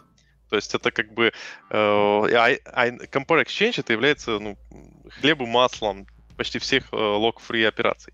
И вот тут... Не, ну есть как бы... Понимаешь, надо понимать, что, что мы имеем в виду под локом, да, то есть... Э, ну, блокировки, блокировки. То есть есть блокировки, а есть не блокирующие операции. Ну, смотри, то есть э, у нас есть переключение, например, контекста, да, когда мы, грубо говоря, э, у нас процесс наш засыпает, да, и ждет э, какого-то ивента от ядра, да, многие этого боятся, поэтому используют всякие там облегченные локи, которые сожрет квант который выдала система, да, процо, а потом, скорее всего, все равно уснет на мьютексе. Зависит от того, сколько тебе ждать надо. Вот, то есть, если ты будешь э, ждать дольше, чем, там, не знаю, какое-то там определенное время, не знаю, там, не, не хочу цифры называть, вот, может быть и лог, и неплох, да, чем там то, что там есть log-free, есть wait-free, понимаете? Это вот, мне, мне нравится, это как в свое время там был MVC, MVP там и так далее, тебя спрашивали там... А, до сих пор есть, да, до сих пор есть. Ты просто UI не пишешь. Ты, ты ну, просто да, UI вот. не пишешь. И, и... Ну вот, и я просто к тому, что, да, что тут, тут тоже смотреть надо, что, что мы имеем в виду под лок. Э, ну, давайте абстрактно. Как бы, смотрите, самый главный момент, то, что в зависимости от профиля нагрузки, это может быть медленнее, чем взять лог. Да. Вот объективно говоря. И поэтому при этом вот реализация а, полностью корректного алгоритма на фрилоках, а, ну, типа, типа там через а, Compare Exchange, либо там еще как-то, это вот нифига не просто. Слушай, Если ну, вы думаете, log что вы free воткнули... Q, log free Q, она на самом деле простая. И зачем тебе реализовывать? У тебя есть э, те же самые реализации в Concurrent Collections. Только они не совсем log free. Да. Кроме Dictionary. а, смотри, в Dictionary локи используются, в Q не используются. Блин, Ладно, это, это тоже автоп. Я просто вспоминаю, э, у меня было же большое желание узнать, э, то есть насколько у нас э, дисковый I.O. на самом деле асинхронный. Вот, и оказалось, что он, в принципе, ни хрена не асинхронный. Ну, то есть я просто так сижу, думаю, ну, наверное, у нас, э, ну, как сказать, диск, это же э, DMA, Direct Memory Access, и, наверное, когда ты отдаешь, типа, задание контроллеру диска прочитать в память, да, какие-то там байты, вот, то он делает это, и в это время как бы ну, DMA подразумевает, что у тебя процессор в это время чем-то другим занимается, да, пока у тебя какой-то какой девайс твою память пишет. Вот. Но оказалось, что ядро, в принципе, оно у разных операционных систем, оно, в принципе, лочит. То есть это э, чтение с диска, оно еще учитывает всякие кэши и прочее, что еще есть там у ядра. Э, и в общем, оно не совсем прям, как сказать, ну, как сказать, не блокирующее чтение, не то что асинхронное, не блокирующее. То есть у нас э, сетевое э, взаимодействие, оно, да, полностью не блокирующее. То есть мы ждем, пока там какой-то другой сервер нам ответит. Вот. А вот дисковое э, дисковая ее input-output, он у нас на самом деле может быть и блокирующим. Вот, там все с этим очень интересно, хотя у нас сверху есть тоже async, async uh, await, у него такой вот таски есть, мы можем там читать с диска, используя таски, но тут тоже, ну, то есть это похожая история на локи и не локи. То есть там надо замерять, какой у тебя код будет быстрее. Во. А я просто мысль-то как раз вот с моей точки зрения, опять же, я могу ошибаться, на это чисто моя имха. Но смысл в том, что локи, мьютексы, семафоры это настолько опасная в работе, в поддержке вещь, что гораздо лучше, если есть возможность организовать архитектуру кода так, чтобы избежать подобных подходов, то есть использовать иммутабельность, использовать, опять же, в некоторых случаях банальный exchange, э, или интерлок инкремент, или интерлок коллекции и прочее, и если тебе с этим acceptable, то лучше пойти таким путем, потому что легко написать лог, но сложно потом с ним жить. Ну, тут тоже вопрос. Всегда нужно смотреть на баланс между тем, что тебе проще залочиться, или, ну, как бы писать э, иммутабельный код. Потому что есть некоторые задачи, которые не очень легко на иммутабельности написать. Но большинство все-таки можно написать. И поэтому, ну, типа, это, ну, трейдов. Очень часто просто, особенно юные, неокрепшие умы, как бы у них есть такая, типа, тема, что нам рассказали про, там, не знаю, фрилок или там конкуренции коллекции, зафигачу их везде. Вот вообще, вот, вот везде, вот, короче, у вас нет concurrent collection, я иду к вам, ребят. Сейчас я вам, короче, запубликую их. Че, они вам не нужны, мне пофигу, они у вас будут. Вот. И самое главное в себе вот того внутреннего чувака останавливать вовремя и как бы задавать себе вопрос, нафига. Все На хорошо. самом деле, Concurrent Collection нет ничего. Вот реально лучше один поток, который эксклюзивно владеет коллекцией, не Concurrent обычный, и взаимодействие между потоками. Нет, потому что есть классная э, история с э, этим, с Red Забыл.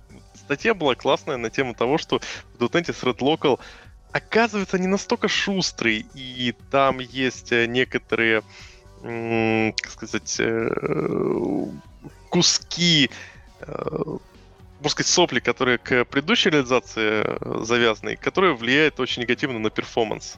Сейчас, возможно, найду эту статью. Так, ну... Но смысл-то как раз э, в том, что э, не все так просто. Ну, главное-то мыслить, ребята, ну, мы все, я думаю, пришли к, к вот этому принципу, что если подойти с умом, то все будет хорошо. Главное подходить с умом. Как классно сказано прям. Короче, учите матчасть, и необходимости в мифах не возникнет. Как? Да. Окей, миф. Ты что, думаешь, мне, у меня только половина технических мифов. Я хорошо подготовился. В какой-то век к подкасту подготовился. Класс. А, фин... Ну, ладно, это вообще какая-то фигня. Невозможно избежать боксинга при работе с интерфейсом в качестве параметров метода. Но это просто... Как бы... Можно. Можно. можно. Если очень захотеть, Дж... можно все. Дж... Дженерики наши все. А вот да. следующая штука классная. Это финализация. И есть одни люди, которые говорят, финализации надо избегать при любом, в любом случае, потому что, ну вот что, у вас допол... еще одно поколение это проживет, проталкивание происходит, ну как так, все такое. Другие говорят, э, чё, зачем мне диспоз, я возьму и финализирую. Человек реально приходит и говорит, зачем мне писать диспоз, зачем мне юзинг писать, я все воткну в финализацию, все будет нормалек. Че париться?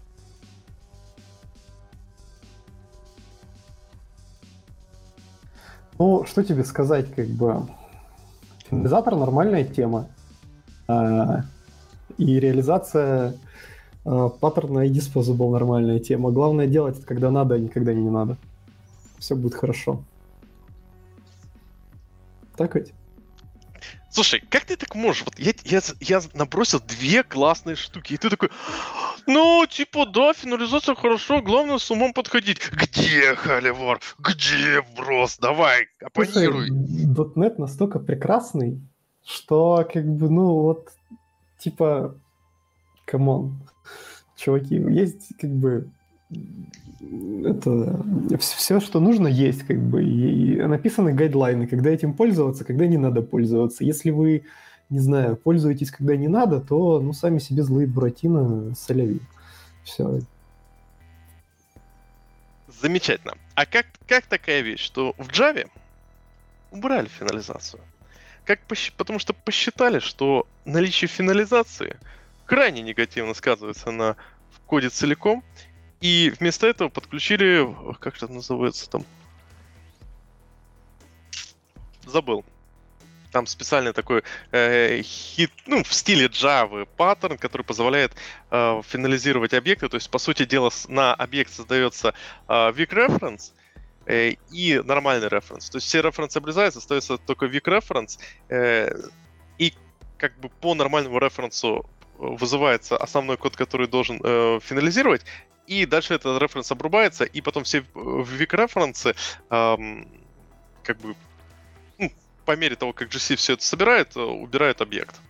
И задумка типа в том, чтобы не делать отдельную очередь и собирать это за один проход, все? Нет, задумка в том, чтобы это выкинуть из э, системы. То есть из системы удаляется ну, финализация. системы, ну в смысле финализация, это, что это им дало? То, что они отдельную очередь финализации выкинули? Не, они, сказ, они сказали, что финализации больше не будет, идите нафиг. Мы ее деплицируем. Это уже сто лет назад было, по-моему, уже сейчас убрано, потому что я прочитал. Я просто пропустил, поэтому я тут это мне это интересно еще похлевали.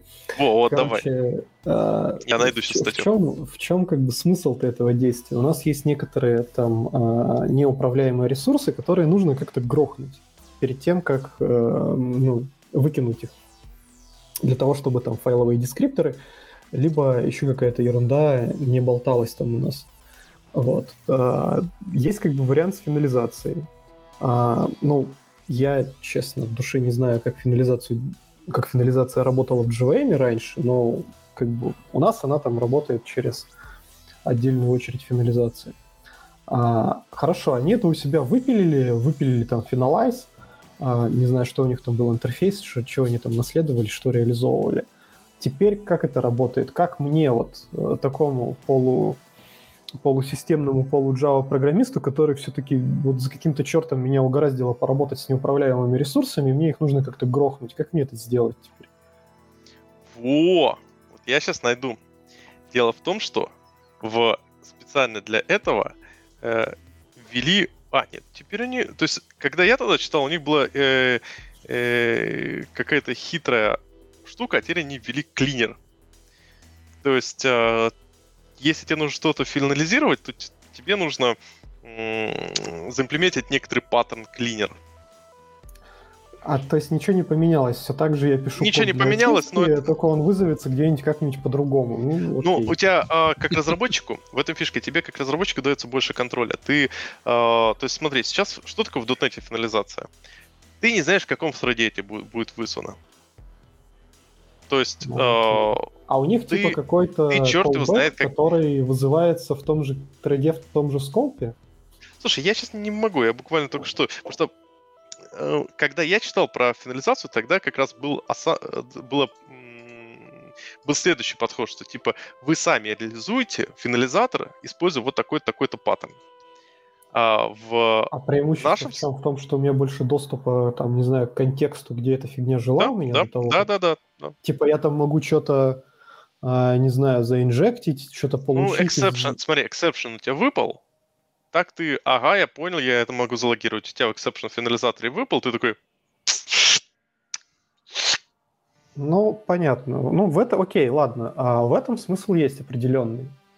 Да. А, И вот, а в C-Sharp финализатор есть? Ну, слушай, нужно просто это, как сказать... Э... Опять ты сейчас скажешь, нужно, нужно с умом подходить к коду. Нет, нужно просто это, не работать с неуправляемыми ресурсами. Пусть как бы разработчики фреймворка с этим дерьмом возятся сами, а мы будем просто уже готовые менеджер обертки использовать и хлопать в ладоши. И если что-то где-нибудь протечет, мы скажем, фу, какие дураки говно написали. Ну, кстати говоря, это, это самый лучший подход, потому что многие считают, что вот если вот есть какая-то вещь, которую, ну, неочевидная, неинтуитивная вещь в языке, там, в платформе, то это очень прикольная вещь, что ее можно выучить специально для собеседований, да, потом рассказывать всем. А на самом деле это просто факап разработчиков. Если есть какая-то вещь, не, она не интуитивная, понимаете, должно быть, должны быть какие-то четкие правила, и ты в рамках этих правил вот ты их как бы принял эти правила и в рамках них живешь. А вот если начинаются вот эти все exception ы, да, типа там э, Stack Overflow exception нельзя поймать кэтчем, да, такой вопрос на собеседовании. Замечательно, я считаю. Ну вот, э, то ну, это где-то какая-то фигня произошла ну, при вот разработке. Смотри, как человек, который буквально вот поменял э, стек технологий при сохранении э, позиции, ну, то есть как бы был... Как... на .NET. Ну, нет, как был тимлит э, на .NET, как э, стал тимлит в э, Unity. Такой и... вообще этот э, э сменитель позиции.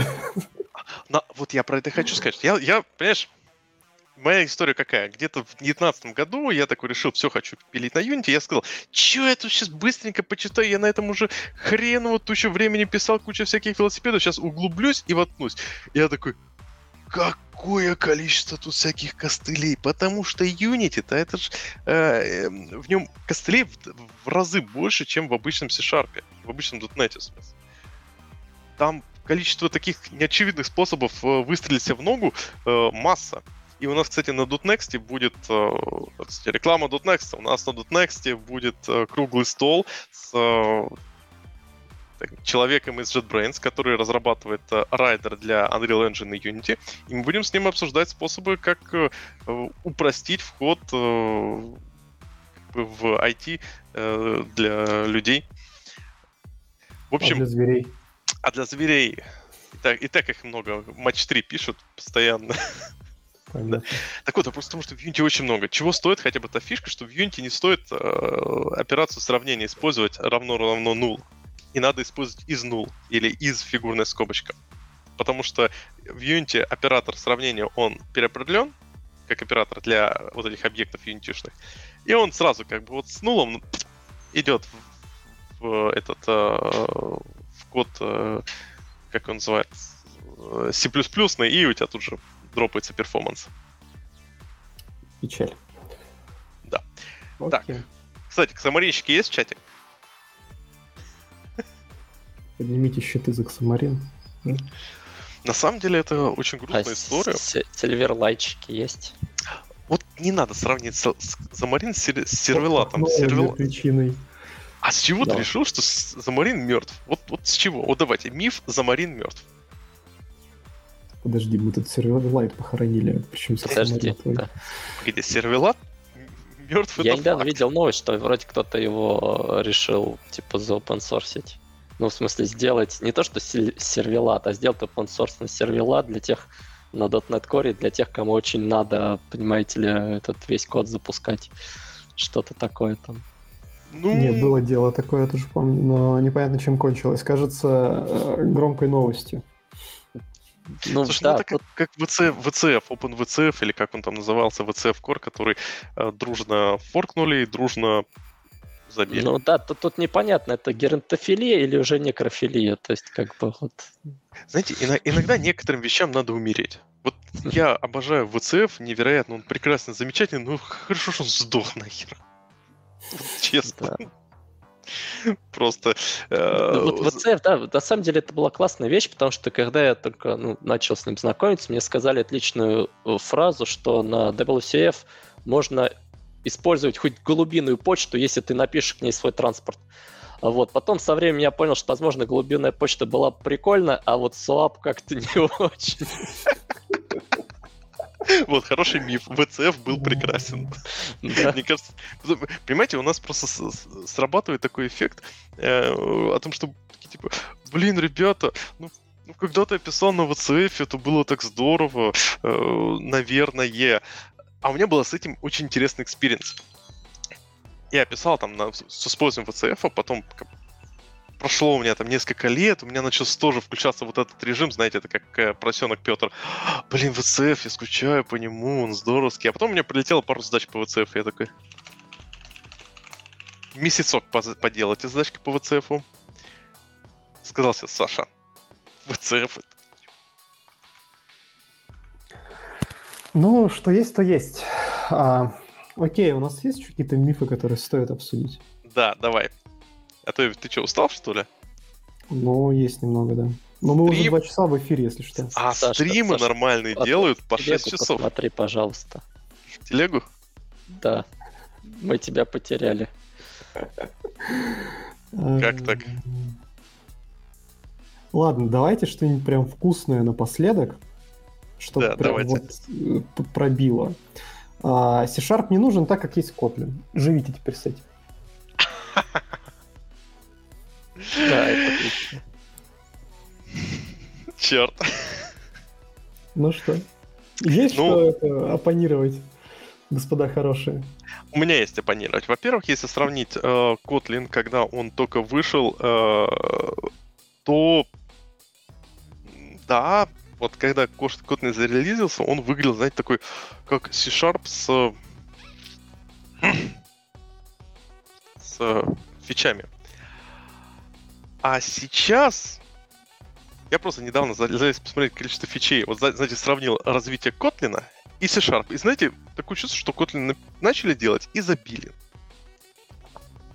На его допиливание. Слушай, ну, я не знаю насчет забили или не забили, но вот у меня ощущение примерно следующее. Kotlin а, бесконечно прекрасен как язык, потому что он слезал все хорошее, что было в C-Sharp, и как бы еще ну, как бы по- попер, короче, прикольные фишечки у каких-то остальных языков и платформ, и, в общем-то, как вот язык, а, он хороший. Вот синтаксис, как бы структура языка, его семантика, в принципе, ну, на нем приятно писать, откровенно говоря.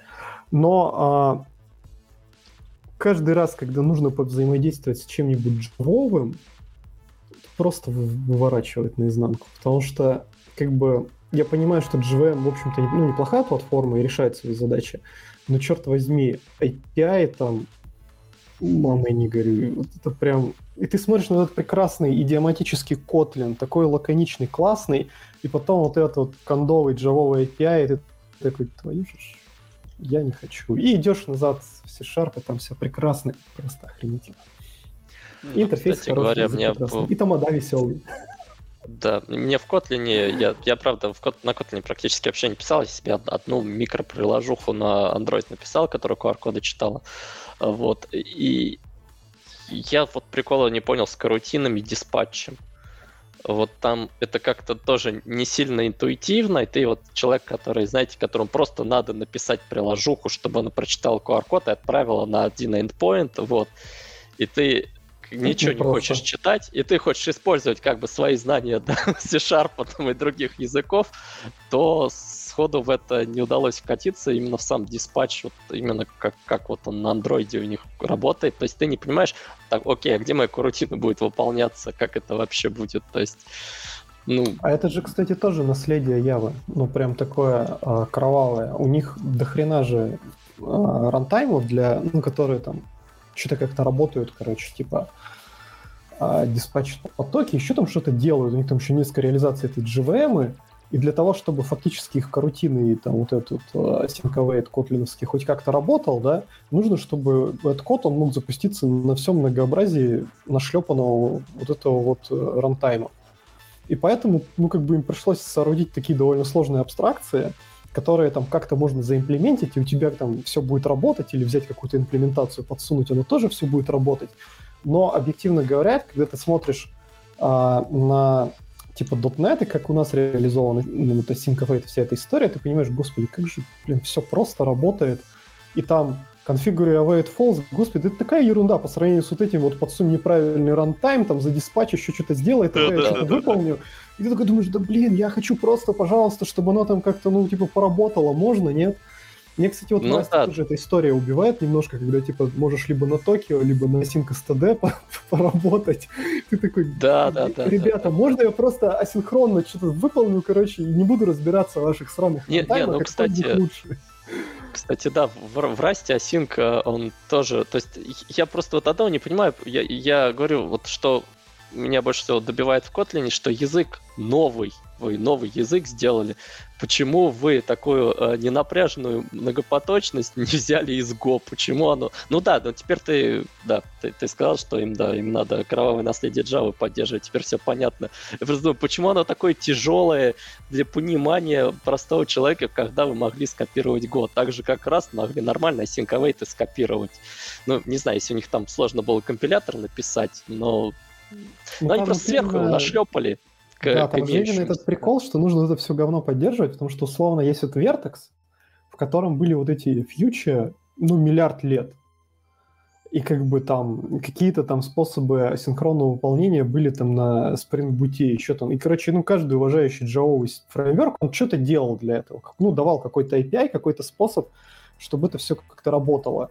И типа надо теперь это поддерживать. Как это поддерживать? Нужно построить шестиэтажную абстракцию, где-то там где-то надо что-то подимплементить, где-то что-то ему подсунуть, и тогда он хоп, и вроде работает, и работать умеет совсем, но ты не хочешь, чтобы он работал совсем, ты вообще не хочешь, ты хочешь просто что-то синхронно выполнить по-быстрому. А тебе дают как бы вот такой, типа, учебник, и говорит, ну, давай, короче, парень, мы в тебя верим.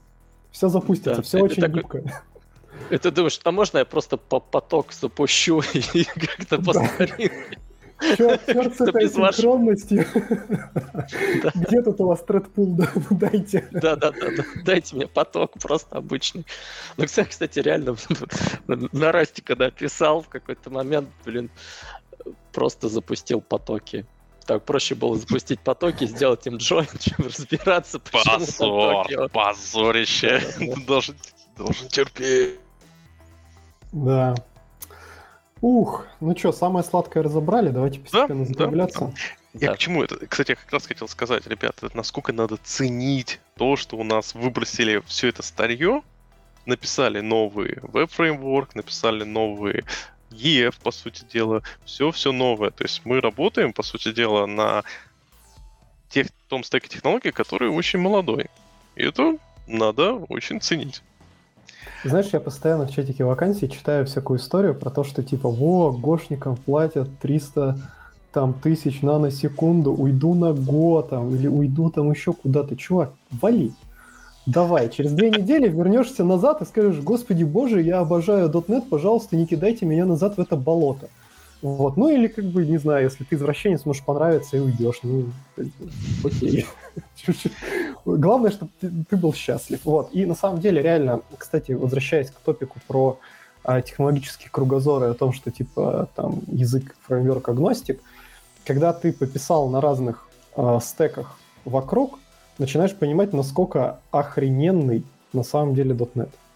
И там, как бы, ну вот реально, при, там, можно там сказать, что вот, там, в Гошке там вот это лучше сделано, но зато все остальное хуже а в питоне вот это лучше сделано, но зато все остальное хуже.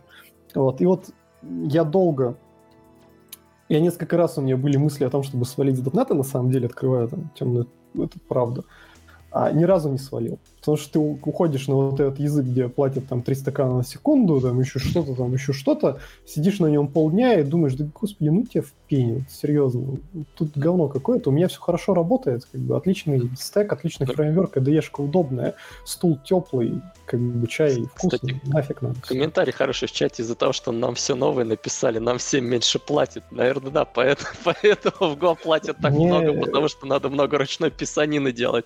Мне нравится вот этот коммент о том, что платят не за язык, а за скиллы. На самом деле до многих это вообще не доходит. Потому что ну вот, а, мы как-то рубились в чате, по-моему, .next, а на этот счет по поводу там дотнетных зарплат была там общая история о том, что джавистам там платят больше. А мой поинт был в том, что ребята там гошникам, там еще кому-то платят больше до определенного уровня. Ну там условно. Там это, это, это тоже еще как бы вопрос, платят ли действительно им больше или это миф что им платят больше или меньше. А спустя какой-то уровень, да, тебе уже платят не за то, что ты там C-Sharp выучил, а за то, что ты умеешь решать задачи бизнеса. Если ты умеешь решать задачи бизнеса, бизнес вообще на самом деле глубоко плевать, на каком языке ты это решаешь. Если ты пошел, решил задачу, заработал ему денег, то иди можешь просить 3 стакана на секунду, 700, миллион, как бы. Если ну, как бы задачи, которые ты решаешь, приносят достаточно денег, тебе дадут. А, эту зарплату. Если не приносят, то вот хоть на чем ты там пиши, как бы, ну, перспектив будет, ну, примерно ноль. Кстати, да, мне кажется, вот это один из самых э, интересных мифов, потому что он почему человек почему-то сразу экстраполирует на себя, что в духе. То есть, если бы я там, N лет назад начал бы писать на Java или на Go, то сейчас бы у меня было бы 100 к в наносекунду. Но тут же есть интересный момент, что, смотрите, в C-Sharp есть Unity, который тоже в сборках считается, и зарплаты в геймдеве реально ниже, это объективная как мера. Также в C-Sharp есть очень много э, российских проектов, чисто российских проектов. э, который не является аутсорсом или не является э, разработкой на внешний мир. Традиционно внутренние проекты на Java не писались, они писались либо на, на .NET стеке, либо на 1С. И как результат, ну, внутренние проекты, они всегда дешевле. То есть, как бы, э, компании, которые, особенно после 2014 года, многие компании не могут себе позволить конкурировать за специалистов э, при внутреннем стеке, ну, если у них нету продажи на внешний мир, на западный мир. То есть это только если какие-то суперкрупники типа Озона. И как результат мы получаем то, что мы получаем. То есть, э, скажем так, в том же Япаме, когда я в Япам пришел, сколько, в 14 да, в 2014 году, я тогда еще с э, рекрутером такой, типа, ну, джавистов, наверное, больше получаем. Такой, ну, до, типа, когда э, Сбертех пропылесосил, по-моему, в 2013 году весь рынок, э, тогда да, тогда резко джавистов э, зарплаты выросли, но с 2014 года они все с дотнетчиками сравнялись и смотрят чисто по скиллам. То есть, ну, как бы это, это вот эта инфа от, от людей, которые нанимают людей и э, им зарплаты выдают. Ну, как бы при найме. Так что, я думаю, вот это самый главный миф, его стоит развенчать. Окей. О, еще, еще классно. Согласен. Я, я его не буду обсуждать, я его добавлю. Ну что, ребята, пора финализировать, подбиваем бабки. Мы почти что два часа поболтали, это наш первый стрим. И я думаю, мы будем делать его их регулярными. Так, подожди, сначала надо понять это, как зайдет ли это народу, а то сейчас нам просто там закидают помидорами, да. скажут ваши Ну так посмотрим, розы. лайки. Ладно, да, я давно Короче, хотел. лайк, подписка, Колокольчик, колокольчик. Лайк, лайк, подписка, колокольчик. Лайк, подписка, колокольчик, ребят. Да. Всем спасибо, всем пока. Да. Всем пока. Спасибо, ребят, было классно. Пока, да.